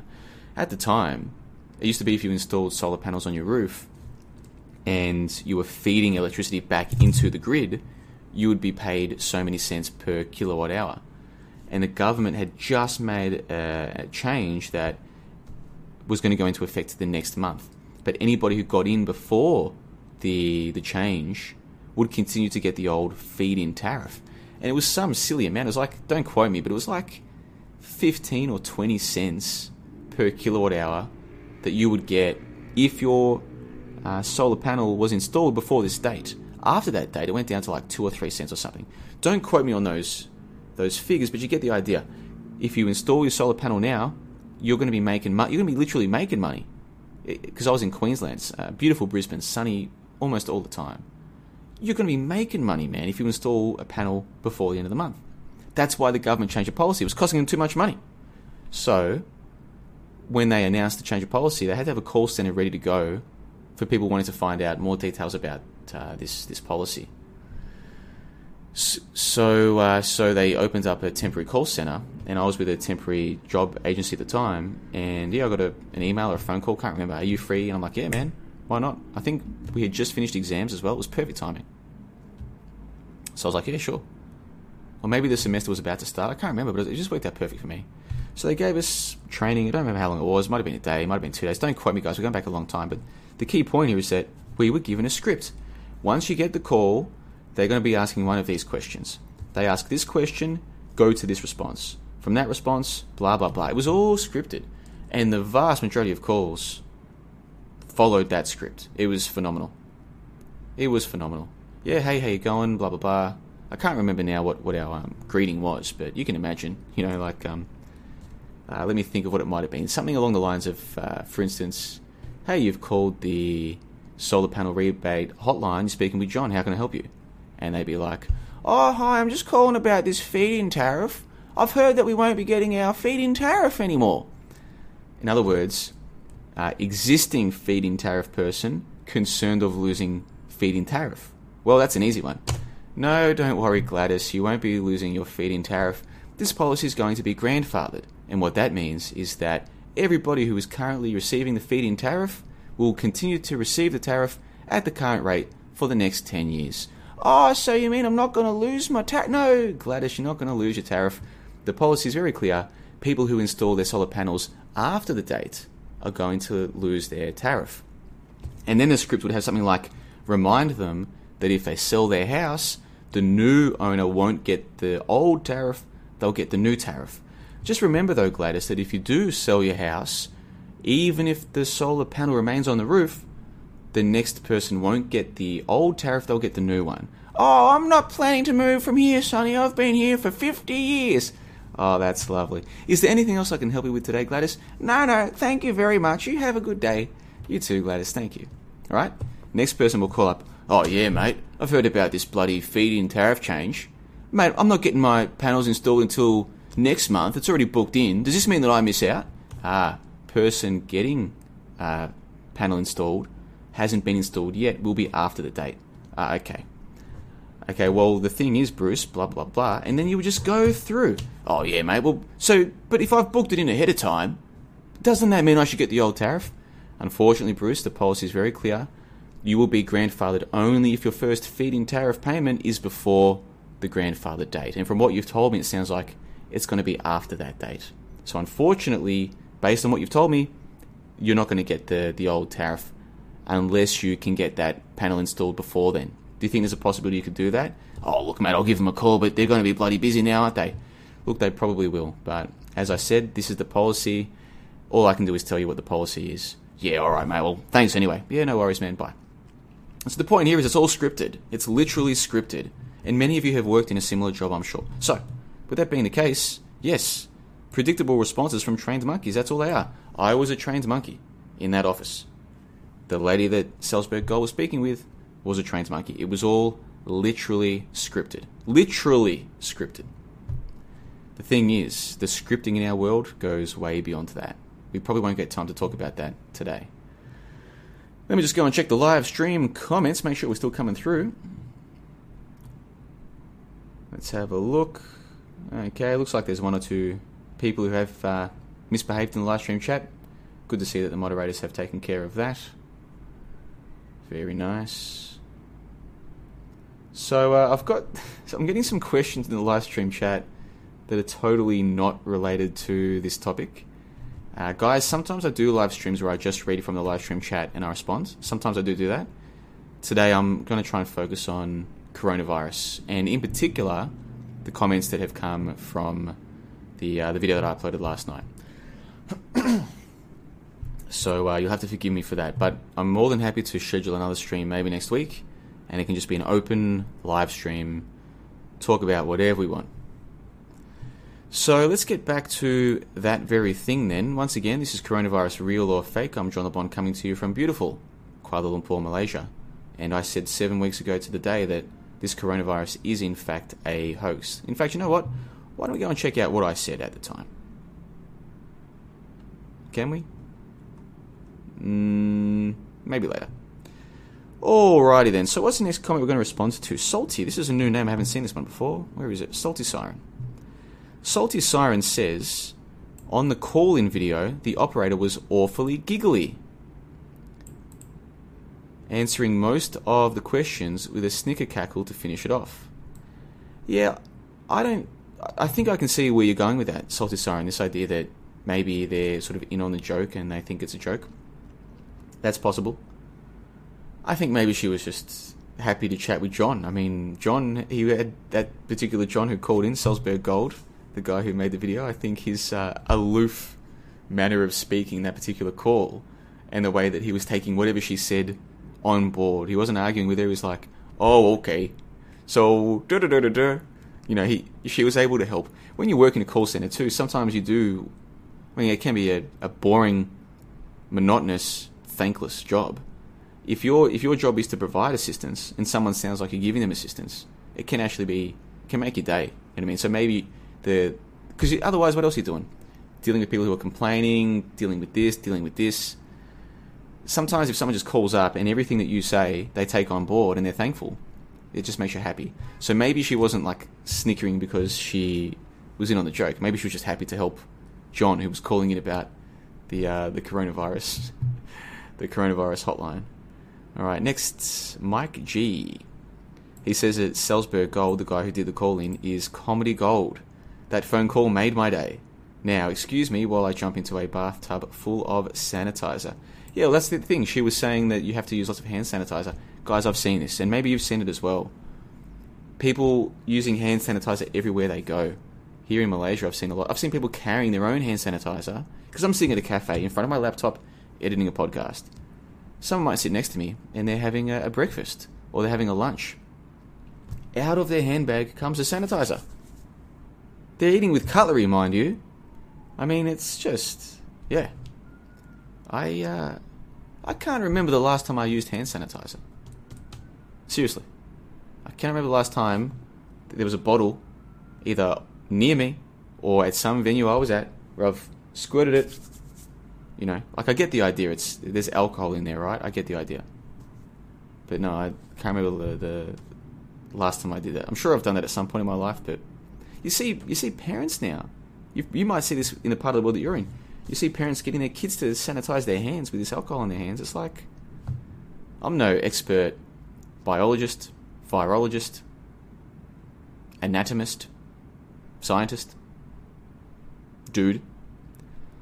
But I've got a sneaking suspicion that having children who who never play outside compared to what they used to, and who are constantly sanitizing their hands, I've got a suspicion this might not necessarily be the best thing for their development as a human being. Do you know what I mean? Just a suspicion. All right, next up, let's take a look here. Thrice Great Hermes says. Oh, actually, well, Thrice Great Hermes is the guy who made that video, so that's why I'm reading out his comment. He says, The ease of hoaxing a global flu pandemic. Wait till the flu season. See that it is a year with higher than average occurrence of flu symptoms. Influenza is the word we give to these symptoms. Then return those with symptoms of influenza or even the common cold as coronavirus. In other words, what Dipey is suggesting is you go to the doctor and you get told you've got the flu or you've got a cold or whatever. Well, now you can go to the doctor and you can be told, yeah, you've got coronavirus. Your symptoms all check out. Look, we've got we've got seven check boxes here, and the the rule is if you have five of the seven or more, we call that coronavirus. you've got the temperature, you've got the muscle aches, you've been in contact with somebody who's been to China within the last two weeks or whatever, you, you've ticked enough of these boxes, we're diagnosing you with coronavirus or with uh, COVID 19. Now, this, this goes to the heart of something that many people don't seem to understand. You can have symptoms, real symptoms that you know. You've got the headache, you've got the trouble sleeping, you've got the elevated heart rate, whatever. Those things are all real. The diagnosis is just a diagnosis. And how is that diagnosis being made? For example, food poisoning. You've all had food poisoning. I remember I got food poisoning bad, man, when I was in Saigon around the middle of last year. Man, that was bad. That was I didn't quite think I was going to die, but fuck it, it was terrible. It was horrible. Couldn't keep down fluids, and and it was very warm, and uh, and the the Airbnb I was staying in, my room was air conditioned. It was good. In fact, I'm pretty sure that was the room I was in where I recorded the History Hoax Explained. Yeah, I'm pretty sure that was where I was at the time. And uh, the room was great, but the bathroom was out. It was not in the apartment area. It was out in the washing area. It was my bathroom. I was the only person who had access to it, but it wasn't, you know, nice. So I couldn't keep fluids down. It was freaking warm, humid. I was like, man, how dehydrated can the human body get before it actually does get dangerous? So every time you try and drink water, you it comes back up with with interest. So it's like I can't drink water because I'm going to dehydrate further when I spew that up and then spew up all the other stuff that's coming out. That horrible, horrible thing. That experience. So those symptoms are all real. Now I am calling it food poisoning. I didn't even know if that's what it was. Could have been something else. I I thought to myself, well, I felt a bit weird not long after drinking that drink that I got on the, the side of the road. And uh, all these symptoms are similar to what we think of as food poisoning. So I've just always thought that's what it was. I didn't go to the doctor or anything. Now, it could have actually been food poisoning. It could have been the food I had poisoned my digestive system, and my body's response was to just get it, get everything out, guys. Get rid of it. There's something wrong here. We're starting from from uh, from scratch. We're starting afresh. Get rid of it. Hence my 24 hours of uh, of unpleasantness. Yeah. The point is, the symptoms are real, but the diagnosis is just a diagnosis. There could have been something else wrong. It might not have been food poisoning at all. Okay? We don't know. I don't know. I'm pretty confident it was food poisoning. Now, when you go to a doctor and you take a coronavirus test, what the hell is the test? Do you know? I don't know. What's the test? How do they do it? How do all these doctors and hospitals have the same test? Let's say that they take a swab of your nose or a swab of your mouth. Okay, great. And they send it off to a lab, do they? What do they do with it at the lab? Do they put it in some special magic device? It's like, okay, we've got sample D57728246. Put in the magic machine. Press button. Bing! Ah, coronavirus. Send off sample D2. But is that what they do? I don't know. Do you know? I don't know. Now, is pathology a real thing? These uh, pathology labs? Sure. I'm open to that. Why not? I'm sure they've got some ways where they can look at someone's blood and, and find something about it, or look at someone's mucus or saliva and fine. I'm not disputing it. What I'm saying is I don't know what the hell they're doing, and neither do the masses. So when the lambing masses go to the hospital, they go to the doctor, and they're told you've got this, you've got that. What are they going to say? Are they going to say, "Can I please go and see a magic device that that computed that"? No, they're not. No, they're not. They're not going to question shit. Nothing. They're not going to question anything. And so, with that being the case, they could be told, look, you've got coronavirus, when with the exact same symptoms, in the exact same circumstances, a year prior, they would have been told, you've got the flu. Okay? Take a week off work, uh, try to keep up your fluids, don't do any strenuous activity, blah, blah, blah. Right? That's the point that I think that Dipey is making. Now, it's worth bearing in mind that Dipey, he is a few steps ahead of, of most people and he understands the map terrain distinction. That is, the terrain is real. You go out your front door, you will see terrain. The map is a representation of the terrain. The map can be very useful, but the map is not the terrain. Believe it or not, most people don't understand that. Seriously. That's why you'll hear people arguing about the shape of the Earth. Who the hell told you the Earth has a shape? Well, of course it does. Who told you that? Well, it just does. No. Who t- Who told you the Earth has a shape? The liars, the heliocentrists, when you were a kid, and then the liars, the flat earthers, now that you're awake, they're both telling you the same lie, which is that the Earth has a shape. No, the Earth is the Earth. If the Earth has a shape, it is Earth shape. It is not flat, that's an abstract notion. It is not a ball, that's an abstract notion. It is not an inverted concave, those are all abstract things. They are shapes that we humans assign to things, but they're not the terrain. Most people can't understand that. Oh, no, no, it is a ball. No, no, it is flat. No, the terrain is the terrain. The best map might be flat. The best map might be a ball. Maybe. We can, we can discuss that. But the map is not the terrain. Most people don't understand that and will never understand that. Do you remember when you were a child? I remember when I was a child. I remember some concepts in mathematics just came to me straight away. It was simple. Like you're learning fractions, for instance. When you're first learning fractions, I remember the classroom I was in, they're explaining fractions. It's like, well, this is a whole thing. Now, suppose we divided that into 10. It's still just 1. And each one is 1 over 10. All made sense to me. I remember weeks later, there were kids who still couldn't get it. I was like, man, that kid's stupid, right? Yes, some people are stupid. In fact, the vast majority of people are stupid. Now, by the way, a poor teacher, a good. The education system is such that just because a kid doesn't get fractions doesn't mean that he's stupid, right? It, the teachers are terrible. Okay, let's not kid ourselves. Most teachers are freaking. Well, they're stupid. How can they possibly. You know, see what I'm trying to say? With that being said, though, some people can understand things quicker than others. All right, some people do have a, a better capacity for understanding things, for learning new things. Right. So it is with simple. Con- to me, it's so simple. When I first started reading about this map terrain distinction, I'm like, yeah, actually, that does make perfect sense. and as it applies to, to medicine or to health, it's like, yeah, we've got these symptoms. That part is real. The vomiting is real. The fever is real. No problem. How we then describe that, the model, oh, it's influenza. It's a virus. It spreads from person to person. And the body wants to get rid of the virus. So the body warms up to kill the virus because the body can be warmer than the virus, so the body's reaction. That's all the. Now we're getting into the, the map area. Okay, that that part is not so obviously true. Is it possible that there actually are little virus things going around and, and spreading around, getting killed by fevers? Sure, but that part we can't actually see. That's the model. The map is the fever. Yes, you are warmer today. You feel hot in the head, cold in the body, right? You, you you're struggling to keep down fluids or whatever. That part's the real part. That's the terrain. The map, the diagnosis, is the model.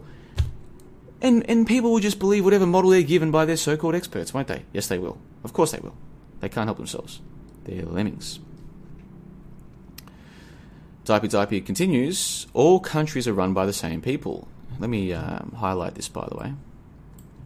So simply alter what the computer spits out from the mouth swabs in certain areas times to match a pandemic, and boom, you have hoaxed a global pandemic, a new form of influenza. It seems to me that a handful of people could manage it. Easily. Easily. There's a very small number of people who control the great bulk of what we call humanity today. That much is obvious to me. There are people out there who think they're awake who still believe in nuclear bombs. Can you believe that? Oh no, man. Putin could, could start a nuke war any time. Kim Jong il could start a nuke war any time. Yeah, they believe this crap. There's not much. There's not. There's really not much hope for these people, unfortunately. Once you've been paying attention to long enough, it becomes clear. No, there's one group of people who control the whole lot. I call them the authorities. Author, it is. A U T H O R, it is. What does an author do? They tell stories. The people who run the show are the greatest storytellers. They have to be. That's their job. And what story are they telling right now? Guys, guys, this is bad. Some person ate a bat in China, and then they got a virus. Just like in those movies we gave you back in the 1990s. Yeah, that really came true. And now the Chinese are locking cities down, and geez, it's oppressive what they're doing over there. But it's working. So guess what we're going to do? We're going to do the same thing, guys. Yeah? And that's what they're doing. They're telling this great story. And then they have props. You know, if you go to the theatre, you go to a play, a good play has a good set designer. Very difficult to have a play that is as good as it can be without a good set designer. Underrated part of theatre is the set designer. I've been to some uh, plays where the set, I was like, that's the coolest thing about this whole play. Look at what they've done here. This is amazing.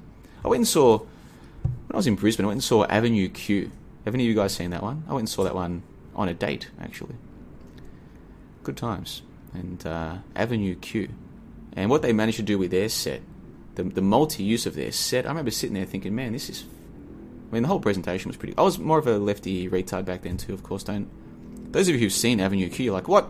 JLB liked that one? Well, dude, I'm talking 2000. I'm talking 2012, I think. We're going back a long way, man. I was still a university student, and uh, yeah. So I, look, I've I've got no comment to make about the the plot, the storyline, the narrative.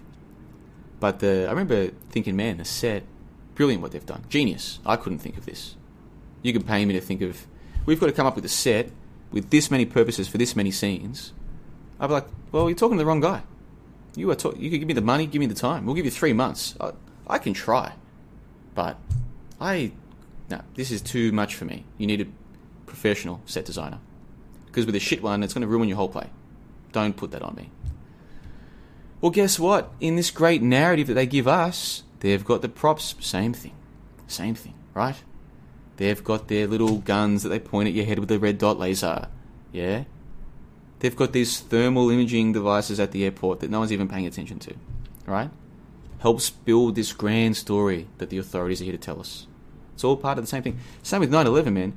9 11 was a made for TV movie, yes. But it was more than that. Because they had the props ready to go.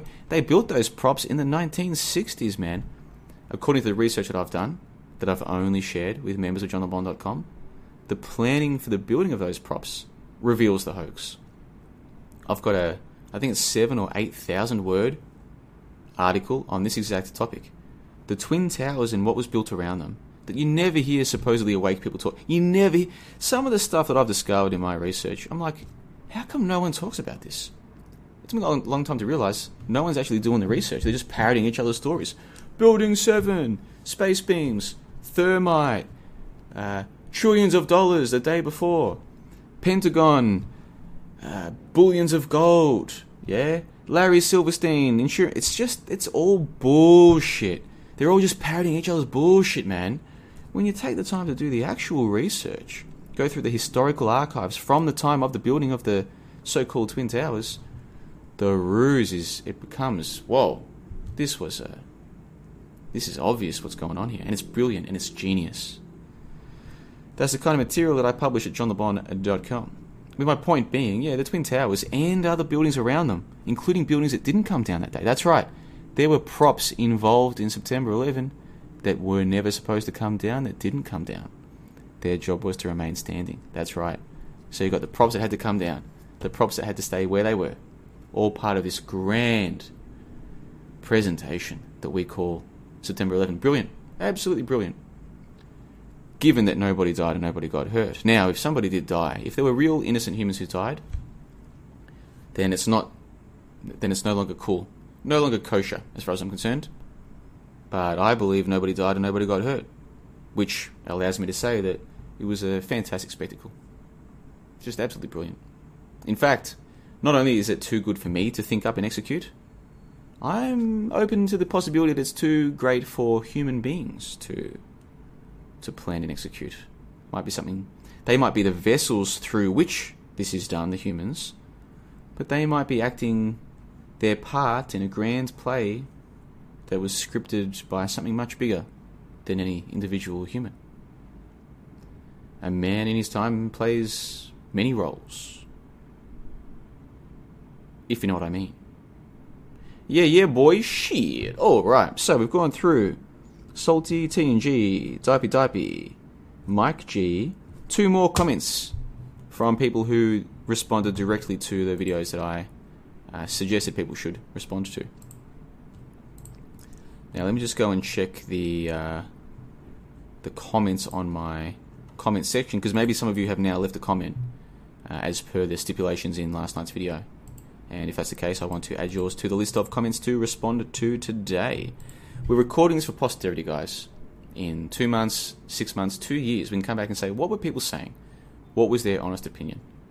Because, you know, the same people who fell for Ron Paul were the people who fell for Donald Trump. They didn't learn their lesson.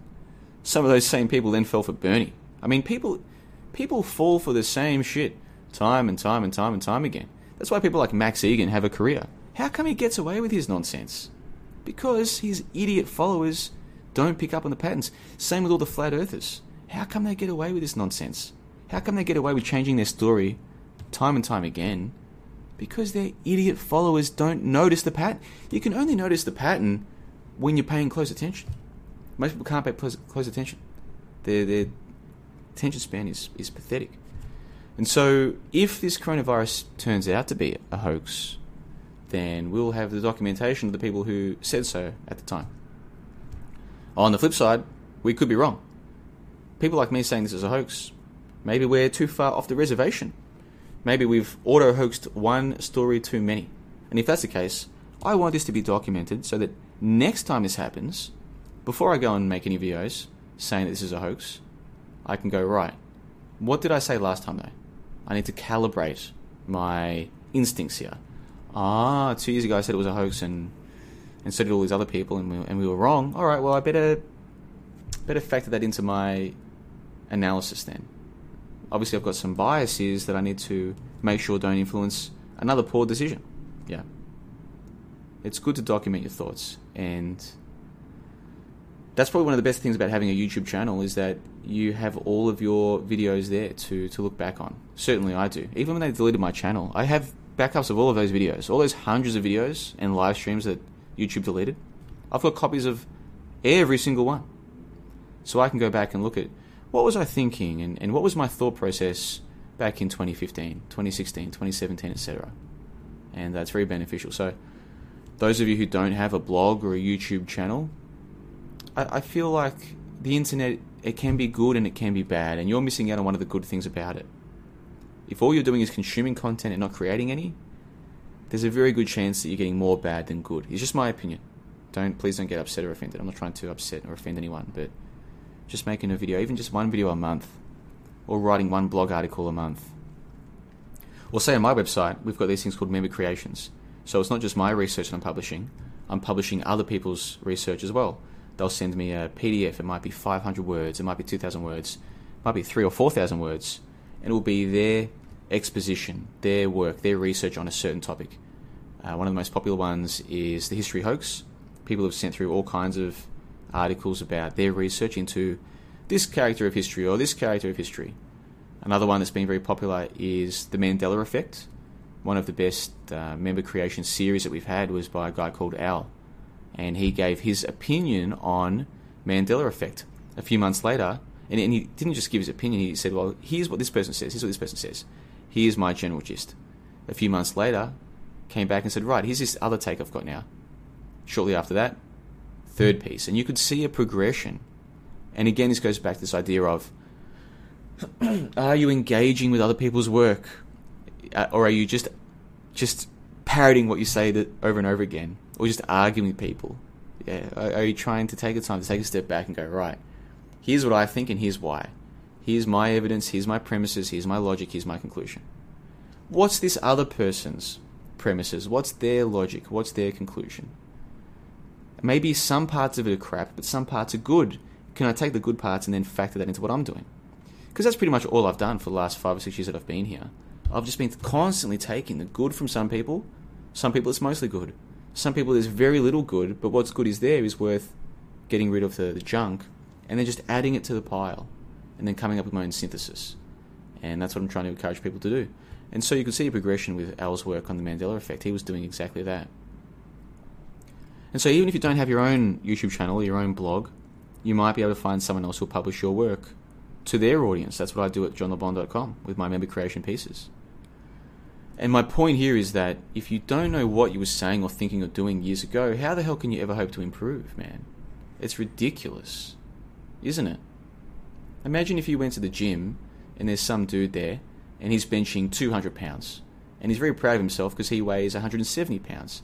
Dude, he's benching 1.2 his own body weight. That's pretty good. That's pretty good, man, for just a, a regular person. But then you notice, like you keep going to the same gym, right? And like you know, sometimes you you're just there. You know, people are friendly at this gym. It's pretty cool. Hey man, fucking that's. I think you're benching more than you weigh. Yeah, man. I'm, I'm I weigh 170. I'm benching 200. Dude, that's awesome. Good for you.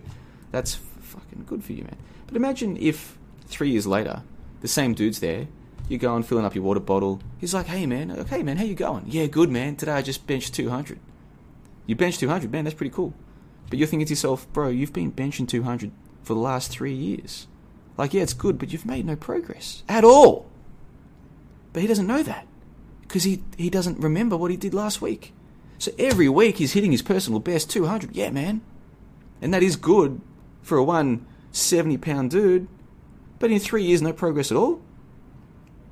And he's still happy about the 200. Like, he's, like, it, yeah, it's an achievement, but you already achieved that three years ago, man. Most of the truth scene, that's all they are. They're just parroting the same shit that they were three years ago. No progress, no development, and they're oblivious to it. And I think one of the reasons why is because they'll leave a comment here, or they'll be in a live stream there, but they're not producing anything original. They're not going, right, I'm going to read this book and, and read this other book and then synthesize it. I'm going to watch this guy's video and try and find where I agree, where I disagree, make a video about that as part of some kind of broader conversation. No, they're not doing anything. They're just like goldfish, man. Same as the normies. The conspirators and the normies are two sides of the same coin. Now, am I saying that if you don't write articles or you don't make videos, that you are just a stupid normie? Is that what I'm saying? No. I don't know you. I don't know you. Even those of you who've watched me for five years, you don't know me. Some of you haven't met me. Okay, you kind of know me now. You've met me in real life. That's a different thing. But even then, if we've only met, say, five times and, and got a coffee or a beer five times, you only know a tiny amount of who I am. And I only know a tiny amount of who you are. So how the hell can I sit here and say to people I've never even met that I know who you I don't know who you are. But here's what I do know.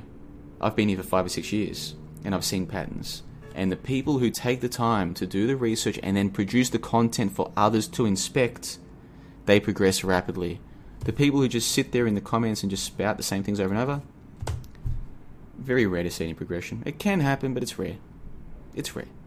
And if what I'm saying is triggering to you, what that means is that deep down you know what I'm saying is true. So I do encourage this, especially if you're new to the scene. Start a YouTube channel, start a blog. You can be anonymous. It's not hard to do it. You, you know what you can do? If you want to write up your own research article, send it to me as a PDF, johnlebon123gmail.com. Send it through anonymously. Say, hey man, I saw your presentation, I get what you're saying, I want to put together a research article, don't want to publish it on my site, don't want to publish it under my name, blah blah blah. I want you to publish it by anonymous. Okay, I'll publish it for you, no problems. I'm happy to. I'm happy to help people. I want to help people. I want to encourage people to think for themselves, do their own research. Let's be collaborative. Because when I first got into the scene, that's what I thought this place was. I thought it was a place of collaboration. At the time, it kind of was, man. We'd go on each other's live streams. This guy had this video. This guy had gone and checked out this piece of legislation, and then he made a video about it. You do a live stream, people ask him, hey, man, you know, where did you find out about that? Oh, I saw this article, and dude, it was really cool. It was so cool. And I think that we can have that again. In fact, I know for a fact we can have it again because I have that on my website, johnlebon.com. However, a lot of what happens on my website, the Discord server, most of the, the things that are published, they're just for the members. And a lot of people, for whatever reason, they cannot ever hand over money to be part of something like that. It's like something deep in their in their head. They can pay forty bucks for alcohol. They can pay three hundred bucks for another bag of weed. They can pay twenty bucks for a DVD of some film they haven't even watched for ten years. No problems at all. But money to support independent media, they can't do it. It's like it's like they've been programmed and they can't flick their own switch to to see the benefits, to do a proper cost benefit analysis. And so they can never be part of the conversation at johnlebon.com. I understand. What would be cool is if more YouTubers, just regular YouTubers, started doing this, collaborating together. We can still have a cool collaborative online e community that doesn't need johnlebon.com or doesn't need tngbreakingreality.com or doesn't need Salzburg Gold, doesn't need these people. Doesn't need any of that. It can just happen here on YouTube. But it will require people to create content to collaborate, and I want to encourage that. So, like I said, johnlebon123 at gmail.com. Send me your pieces, and I can do my best to to get those out to an audience for you. And the process of writing that piece, the process of sitting there at a desk one day and saying, you know what, I believe coronavirus is real, but it's being overblown. I'm going to look into the stats. I'm going to go to the World Health Organization and see what they're claiming. I'm going to check their sources. Oh, it turns out that their sources are estimates. I'm going to find out what their methodology is, right? That process of, of going through that research and then writing up an article or doing a video, the benefits are immense. You will benefit from it. And then anyone who reads your work will benefit. This is the way. Man, the internet is fantastic technology. I feel like I'm utilizing it in a positive way. And I feel like the other members of my website, we're utilizing it in a positive way. And there are other websites doing good work as well. Some, not many. The internet can be a fantastic thing, and I would like to see more people using it in that way. And so I'm trying to encourage that. So I've just read out the comments from four people. Let's go to the last two comments in this particular uh, live stream. I said I would prioritize the people who uh, make reference to the videos in question, and we won't get time to go through much more than that. Let me just go to live stream chat. Let's see, we've got 70 people watching live right now. Thank you all for coming out. 35 thumbs up, one thumbs down.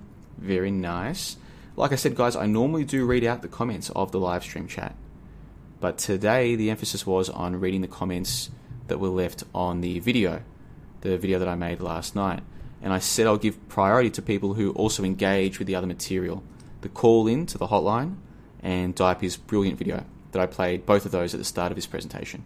And from what I can tell, half a dozen people, when they left their comment, made reference to those pieces. So those are the six people I'm reading out today. What I'm going to do either later today or tomorrow is then record another video, probably not live. I'll just record the video where I respond to the other comments on that video.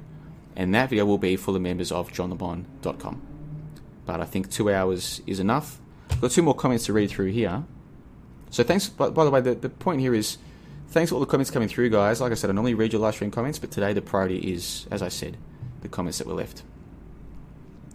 So let's go back to those comments right now, then, shall we? Have they updated the stats? Let's take a look. Well, it takes a big. About 500 views. All right, 57 comments. Again, the the audience engagement rate on my on my channel is the polar opposite of what you see on other channels, and you have to wonder why that is. Why do these people with five, ten thousand subscribers getting a thousand, two thousand views, there's five or seven comments. Why is that? There's a reason why, guys. There's a reason why, and I probably wouldn't have known this had I never been a YouTuber. I wouldn't have known that uh, the numbers are often very deceptive, sometimes intentionally so. You can pay for subscribers very easy.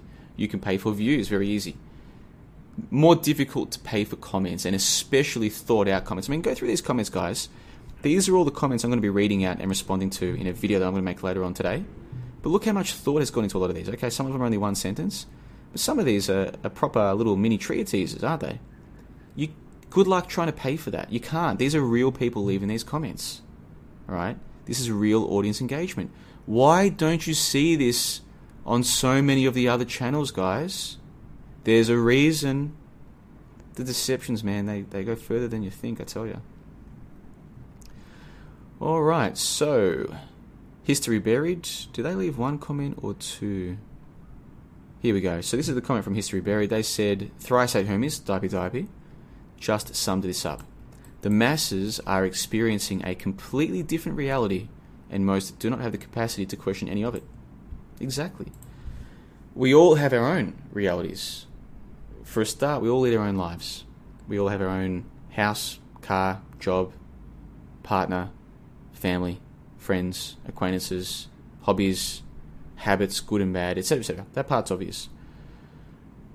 But putting all of those individual things aside, there's also a couple of different commonalities going on. There are the people where it's like that lady on the elevator today. She's watching the news. I'm willing to bet to you she's not thinking to herself, where'd they get those numbers? China jumped from this number to this number on those days. How did they know that? Like, those aren't the thoughts that are going through her head. Most people aren't when they're consuming material, they're not thinking about it consciously. They're not skeptical. It's just whew, straight in their head. Those masses, that's their reality. So if, if all the doctors are saying blah blah blah, and if all the experts are saying blah blah blah, that's just that's just real to them. They walk past a thermal imaging at the airport. Yeah, that's testing for people who have corona. Yeah, they have their little laser dot test on their head because they're in China. They're looking for people who've got the fever and they're going to take them away, even if they ain't never taken anybody away, and that's all fake, right? That's their reality. their reality is changing rapidly, rapidly. Whereas for people like me, this event could be real, it could be a hoax, couldn't it? I'm calling hoax, by the way. Let's just cut to the chase. I still think this is a hoax. Yeah. I think this one is a hoax. Mm hmm. I said it seven weeks ago and I'll say it right now. I'm auto hoaxing this. These people lied about Ebola, they lied about SARS, they lied about Zika, swine flu, bird flu, octopus flu. How many of these goddamn flus do they have to hoax before the default position becomes hoax? Now, if I start seeing people genuinely getting sick, I'll reconsider my position because then I've got real evidence to go by. But just news reports? Come on, man, give me a break. What kind of person can be involved in this kind of material for years and years and actually believe this crap? Come on, give me a break.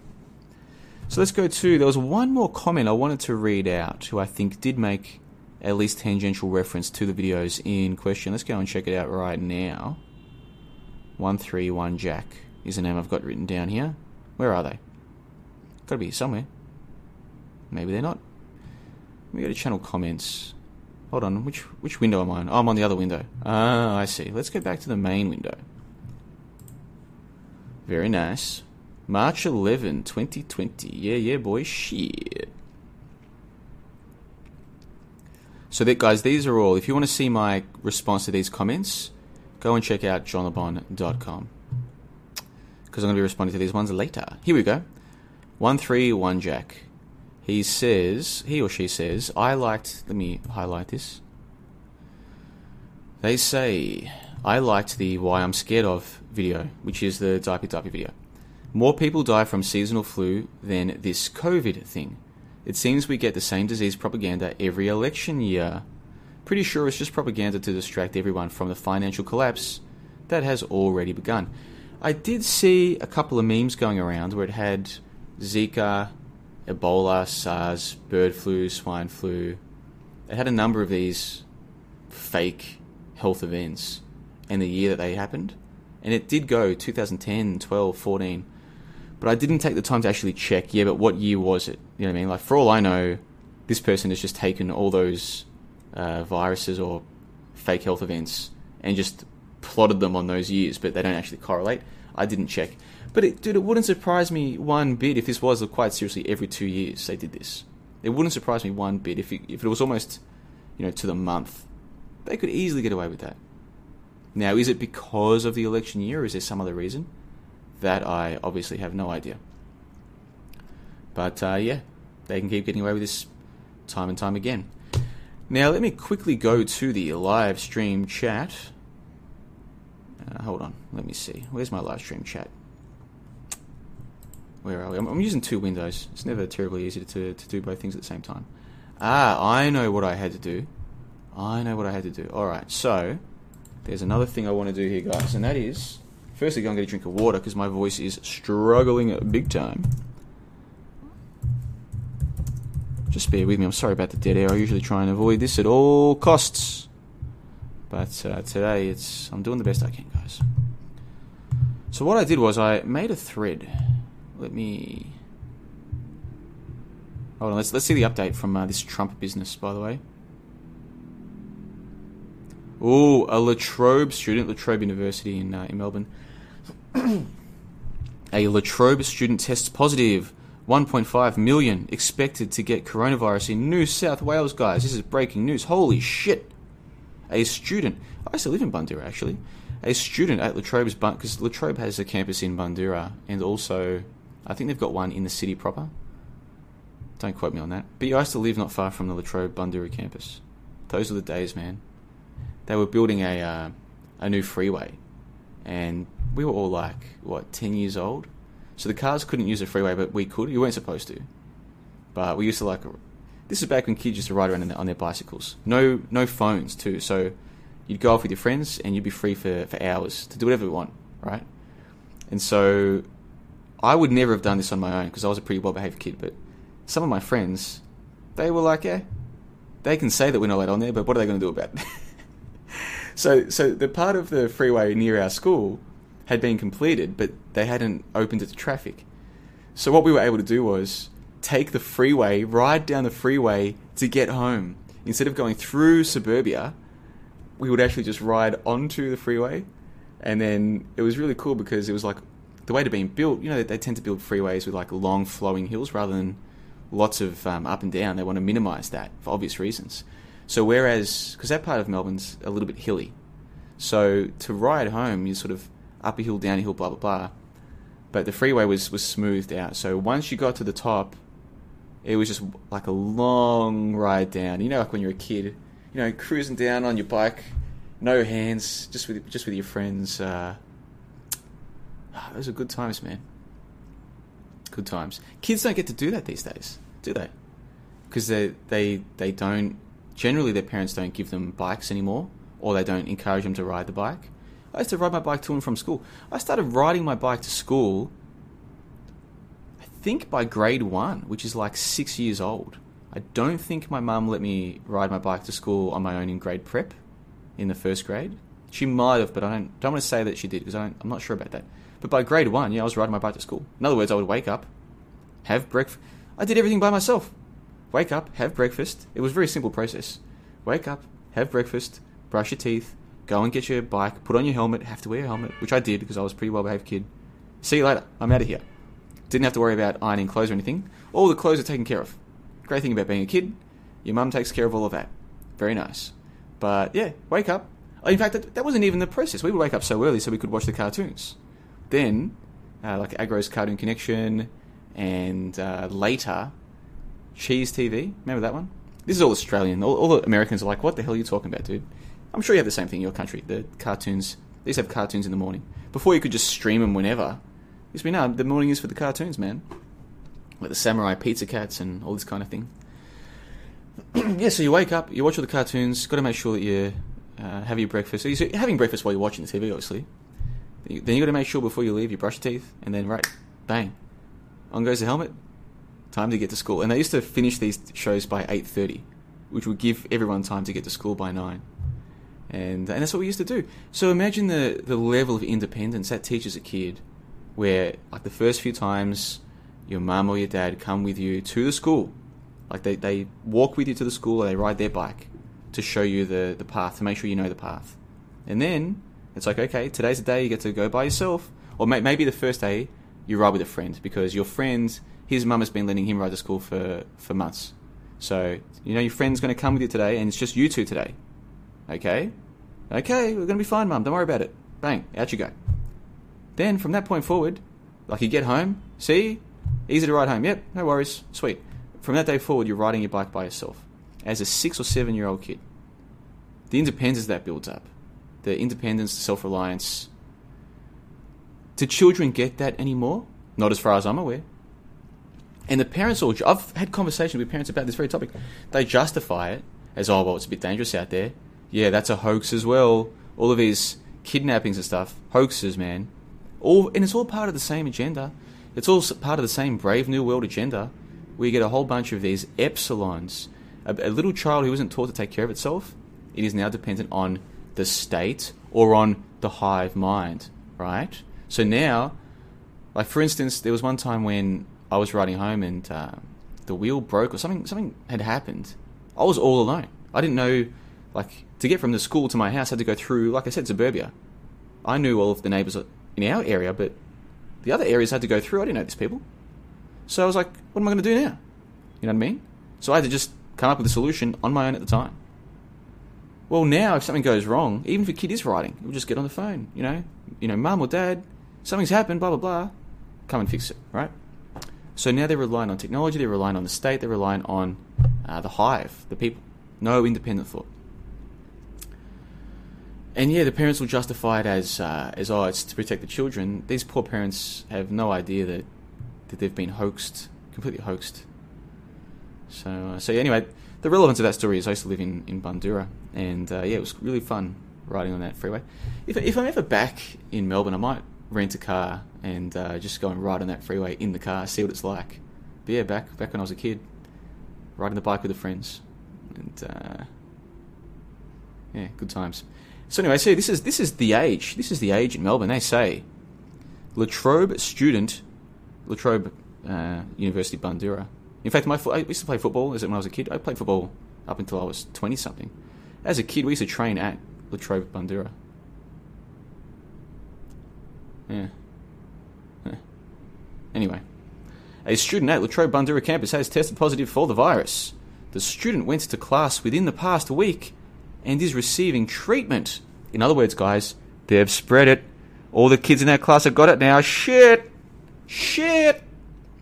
This comes as New South Wales Chief Medical Officer. Chief Medical Officer? I didn't even know Australia had those people. This comes as New South Wales Chief Medical Officer says about 1.5 million people will contract the disease in New South Wales. How do they come up with these figures? What a load of nonsense. Oh, guys, and now, I mean, look, look how the stories flow, by the way. Trump is suspending travel from Europe, right? But that's America. We're going to be okay. No, we're not. Guess again. Someone from Latrobe University's got it, guys. And they went to class. Oh, no, guys. If you think that's bad, it gets even worse. Because look what's next. The ASX, which is our stock exchange, it's like our, kind of like our Dow Jones, if you want to just put it that way in, in very vague terms. Our Dow Jones plunges to the lowest level since late 2016. Oh no, guys, shit. Ah, but there might be some some hope because look, six million Australians are going to get an immediate seven hundred and fifty dollar coronavirus stimulus payment. I don't think I'm going to be one of them somehow. And there you go, guys. That's the news in Australia. So I wanted to read this out, guys. Check this out. There's a Reddit. Do you guys use Reddit? If you don't, I recommend you check it out. There's a Reddit conspiracy sub called Conspiracy No Poll. Okay, Conspiracy N O P O L, and I'm going. Uh, I'm going to be showing you that right now on the screen. As you can see, it should be there. Let's just make sure that's there on the screen. Can you guys see that? Is this coming up? Are we live? Do you guys use Reddit? If you don't, I recommend you check it out. Yep, there we go. It's on the screen. All right, so uh, I know a lot of Reddit is a cesspit. It's terrible. I know. Trust me, I know full well. However, this sub I think is fantastic. Check it out. Conspiracy No Poll. I'll put a link to this in the info box below. So when I made the video last night saying, guys, what do you think about coronavirus? I also made this thread. My original intention was to read out the comments from this in the live stream that you're watching right now, but we are already over time. But uh, what I'll do is I might do two separate further presentations. One will be on the comments that were left on the video that did not make a direct response to uh, to the video, and then I'll do one to deal with the comments left at conspiracy no poll. But again, this this conspiracy no poll sub this goes this goes back to what I was saying earlier about are you checking what other people are saying and trying to be involved in the conversation? They have all kinds of threads and uh, topics here. They've got one about the Russian vids video of the CGI book changing color, 5G robots, uh, TV magic, TV fakery. How far back do you think history really goes? They've got some crazy stuff on there, like the entire world used to be ruled by white serpents. I'm not so sure about that. Skull shaped human theory. Uh, humans are farms like cattle's. If you could take the red pill, would you really? The Corey Feldman thing from a couple of days ago. Uh, do you hear voices? Is that really schizophrenia? The so-called Holocaust. Ooh, they've got some weird topics on there, some some controversial topics. Fake animals. Are some of the gorillas at the zoo just a man in a a costume? Sounds crazy, so you look into it. Heaps of stuff there. That's Conspiracy No Poll. I recommend you check it out. Not everybody there is a very thoughtful person, but I would say a great proportion of them are, which is very different to some of the other conspiracy forums that you're likely to find on Reddit and elsewhere. Now, I did see there was one more comment, Paddling Truth. Don't know how I missed this the first time around, but they did mention TNG's. Uh, TNG basically now. Oh, they were referring to TNG's comment. Yeah, I see. Cool. Alright, so thank you to everybody who did leave a comment on this video. I did say that I would prioritise the people who made reference to either DIP or to Salzburg Gold. Not enough time to get through the whole lot in the two hours. What I'm going to do is come back later today and record my response to all of the other comments on that video. So that you've, you've still got time. Go and leave your comments on that video. I'll make a response video. And what I might do is, how's this for an idea? I will send that video and podcast out to the mailing list of johnlebon.com. So it won't cost anything. I'll send it out to the mailing list. How do you join the mailing list? This is johnlebon.com, and if you just go down to the mailing list side panel, where is it? It's at the top, is it? Where are you? Mailing list. There it is. Mailing list. Just click there to sign up, and uh, all you need is an email address. And you get signed up in seconds. And what I'll do is, once I've got that presentation complete, it'll be a video and uh, podcast. I will send it out to the mailing list. And what I'll do is I'll upload that away from YouTube. I try and hedge my bets. I use YouTube for some things.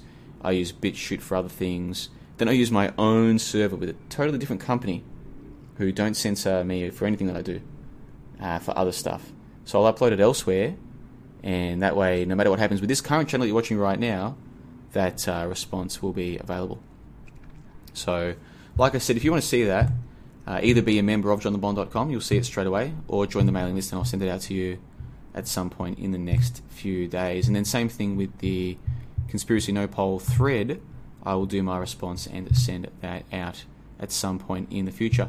Now, just on the website, a lot of people have asked me about this. I used to have a much cheaper option, five dollars uh, a week, five Aussie dollars a week. That's four US dollars a week. That's basically nothing. I don't have that option anymore. What I do have is the 2020 membership, and so for about 65 US dollars, it's 99 Australian, it's 65 US dollars. You get access to everything on the site that's published this year. So every podcast I do, every member creation that's published, every uh, what else is there? Um, all the articles, all of the videos, everything. You get access for 2020 for a one-off payment, not a monthly amount, just a one-off payment. And uh, several people, as you can see, have already joined up. And so the thing is, right now the Australian dollar is very weak. 65 US cents last I checked. It was 72 cents when I left Australia. Now down to 65. So what that means is that everything that you see on the website, if you're an American, you might look at it and go, oh, $99 to join for the whole year, that's too much. It's not 99 In your dollars, it's closer to 65 That's a one off payment. And you'll get your name in the credits.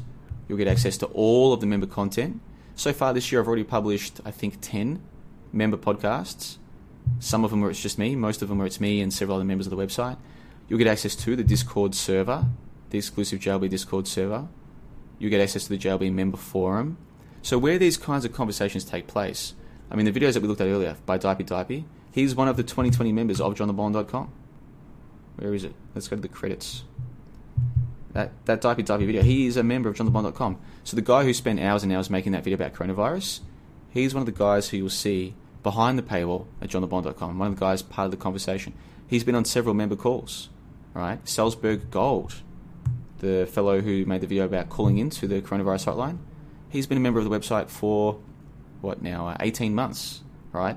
Those are the kinds of people you'll be mixing with. People who don't just have an opinion, but they're willing to present what they're saying. They'll make a phone call to the hotline.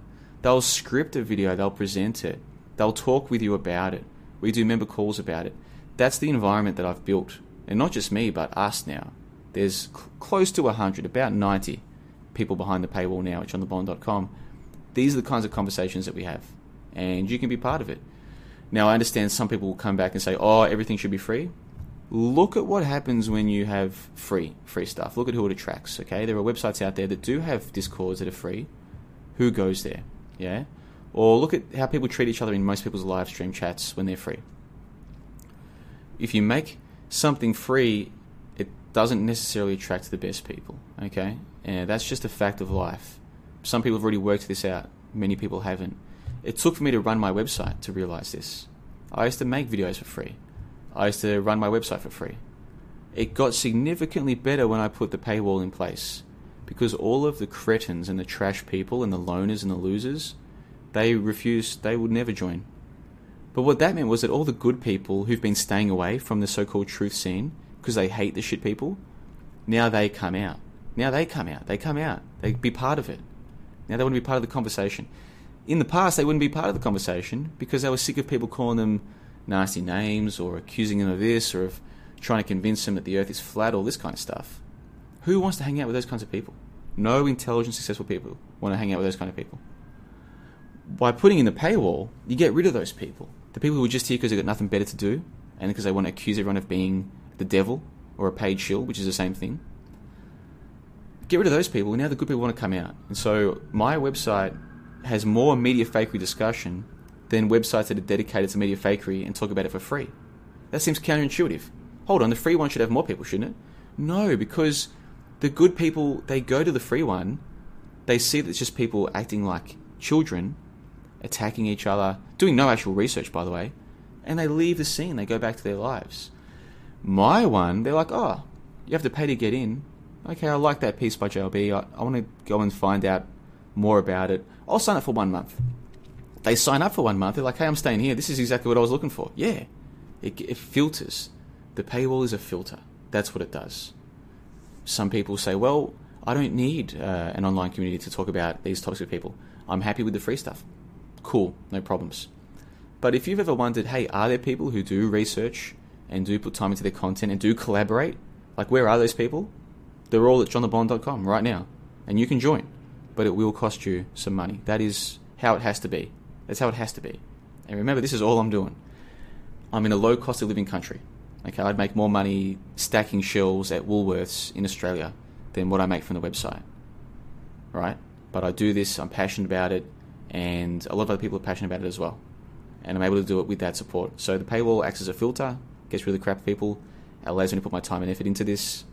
It's working very well. And I appreciate all the support from all of these people. And the credits, every time I make a video, the the members are in the credits and they'll be there forever. So for instance, I released a podcast yesterday, a member podcast where I was chatting with Dipey. In fact, I was chatting with the guy who made that video that you saw at the start of this, or who who uh, made the video that you listen to. If you're listening to this right now, I chatted with him a couple of weeks ago, and I edited that podcast and published it yesterday. And we talked about a whole bunch of things. Every single member is listed in the credits of that podcast. So in the future, if someone listens to that in five years' time, they will know who were the people who helped to make that podcast happen. so I think this is a terrific format. I would love to see more people do this. If you are a content creator, consider putting some of your content out there on YouTube and some on your website with a paywall, especially if you're sick of. I mean, if you're like me, you get dumbass comments coming up almost every day. This person saying this, this person accusing you of this, this person trying to take it down. It's, you know, yeah, it's just comments, but you don't want that kind of energy in your life, do you? No sane person wants that. By having your own website, you get rid of that, and and you will see more people start to support you. People are like, yeah, I've always wanted to leave comments, but I'm sick of all the other comments from other people. Now that you've got a place without those people, bang, you'll see it's it's it changes everything. It's changed everything for me. And like I said, my website is more active, more popular than other websites that do all of this for free. There's a reason for that. There are successful, intelligent people out there, and they do not want to mix with the losers and the trash. And the truth scene does have a lot of trash people. Anyone who will start accusing you of being nefarious or evil when they've never even met you, that person is probably trash. Do you want to hang out with that person? I don't. I'd rather not, personally. That's just me. So what I'll do is I'll put a link to all of the videos that have been referenced in this uh, presentation in the show notes below. I'll put a link to the mailing list if you want to see my comment response to all the other comments. I'll publish that in the next day or two. Make sure you're on the mailing list. That's free. The mailing list is completely free. And uh, if you're interested in the members area, just go and find out more about it. I'll put a link to the members area page in the show notes below as well. To round out this episode, I might just go and check out what's happening in the live stream chat. Let's see what is going on there. Uh, let's see. Let me just update this. The time flies, guys. The time absolutely flies. I've done all this without a bottle of water. It's on the other side of the room. Should have gone and gotten it, but oh well. I think the voice is held up for the most part. So let's see. Live stream chat. Who's in there? John Watson's in there. Uh, Justin Thomas is. "Do I listen to Owen Benjamin?" Uh, let's see.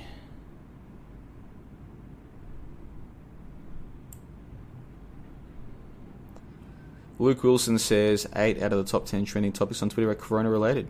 Yeah, doesn't surprise me. Well, guys, I want to thank every one of you who left a comment on that first video. Again, it's not too late. I'll do my comment response to the other comments later today. Maybe when I get home tonight from the uh, from the old cafe. Got work to do today. So um, check the links in the info box below. That's what you want to do. That's the best thing you can do. Big thanks to everybody who's already left a comment. Big thanks to the people who are going to leave a comment soon. And big thanks to everybody who is supporting what I'm doing here at johnlebon.com. It's been a wild five or six years now. Started podcasting in 2014, started the YouTube in 2015, and here I am now in uh, Malaysia, Kuala Lumpur in 2020. And who knows where I'll be next? I was actually going to fly to Indonesia next. I want to go and check out Jakarta. I've heard that Jakarta is a complete shithole, and I'm like, well, maybe it is. I'm going to go and see with my own eyes. So I've already booked my ticket there, but I might not take the flight because I don't want to get stuck in Indonesia if they get added to any no-fly lists. Kuala Lumpur I can deal with. This is this city is a bit boring, yeah, but it is a nice city. If I got stuck here, eh, no problems. But I really don't want to get stuck in, in Indonesia if it's even half as bad as, as I've heard. It might be better than I've heard, but I don't know. Whereas here I do know. It's okay, so I'm tempted to stay here uh, longer. Like the coronavirus thing has it's gotten to the stage where it's actually affecting even if I don't believe in the in the illness, the consequences are, uh, are actually quite serious, uh, potentially, for those of us who travel. So, so yeah, I don't know where I'll be next, but it has been a wild ride. So to all of you who have supported johnlebon.com over the years, I do appreciate it. And who knows, maybe in the next couple of days I'll see more of you there on the JLB Discord server and in the comments on the member section of the JLB.com area, the member area. Hopefully, maybe. We'll see what happens. But on March 11, 2020, big thanks to Dipey Dipey for his video. It was brilliant. Big thanks to Salzburg Gold for his call in. Uh, I wish I wish I could do that more often. I really should. Uh, it was uh, very enjoyable. Thank you, Salzburg Gold. And we're going to round out the show. Get this with one more video. Let me just bring this up now. Uh, let's see. Breaking news. We're going to round this out with another video. This guy is another member of johnlebon.com. So we have members all over the world. We don't all agree about everything. Some of us believe the Earth. Some people look. There are some people on my website who probably do believe the Earth is kind of flat. Maybe we talk about this sometimes. Some people believe the Earth is kind of a ball. Some people believe the Earth does not have a shape, like me. Some people believe the people who run the show are evil. Some people believe the people who run the show are good guys. Some people believe there are no people who run the show and that that's a whole other layer of hoaxing altogether. There are some people who believe in dinosaurs, not many though, I hope. People like me who believe dinosaurs are a hoax. Some people believe ancient history is real and that I've gone too far with my auto hoaxing. All kinds of people on the website Americans, Australians, British, uh, other people from Europe as well. Some people are my age, in their 30s, a couple are in their 20s, some are well into their 50s and beyond. There's all kinds of people on johnlebon.com. Some of them are even poets. And uh, what we're about to round out the show with is a video from a member of the site, and this is his breaking news about the coronavirus. I'm going to be interviewing this guy. We're doing a, a call in a couple of weeks. I'm looking forward to that. There'll be a member call, and all members are welcome to join us for the call. Sometimes the member calls, it's just me and, and the member, but sometimes other members come and join us for the call. We record them on the Discord server, then I edit them, publish them for the members, and it's a lot of fun. So if you are currently a member of, if you are already a member of johnlebon.com, come and join me for my chat with Michael in a couple of weeks. I've already posted the details on johnlebon.com. But uh, either way, we're going to round out with breaking news from the poet from Portland. This has been John LeBon on March 11, 2020. Coronavirus, real or hoax? I say hoax, but the consequences are real. What a time to be alive. Uh, until next time, remember, no more monkey business. And here is your coronavirus breaking news. My friends, the dog's going bananas over coronavirus. This is Mike G reporting. I'm going to report as long as I am able. Breaking news from Yesterday, the poet from March Portland. 7, This has 2020, an employee at the convention center said, Hey man, did you just hear that Governor Brown declared a stop right there? I said, I ain't talking about this shit until you're infected with this. And then we'll have plenty of time to discuss this while we're in quarantine. I coughed. She said, Oh no. She coughed. I said, Oh yes.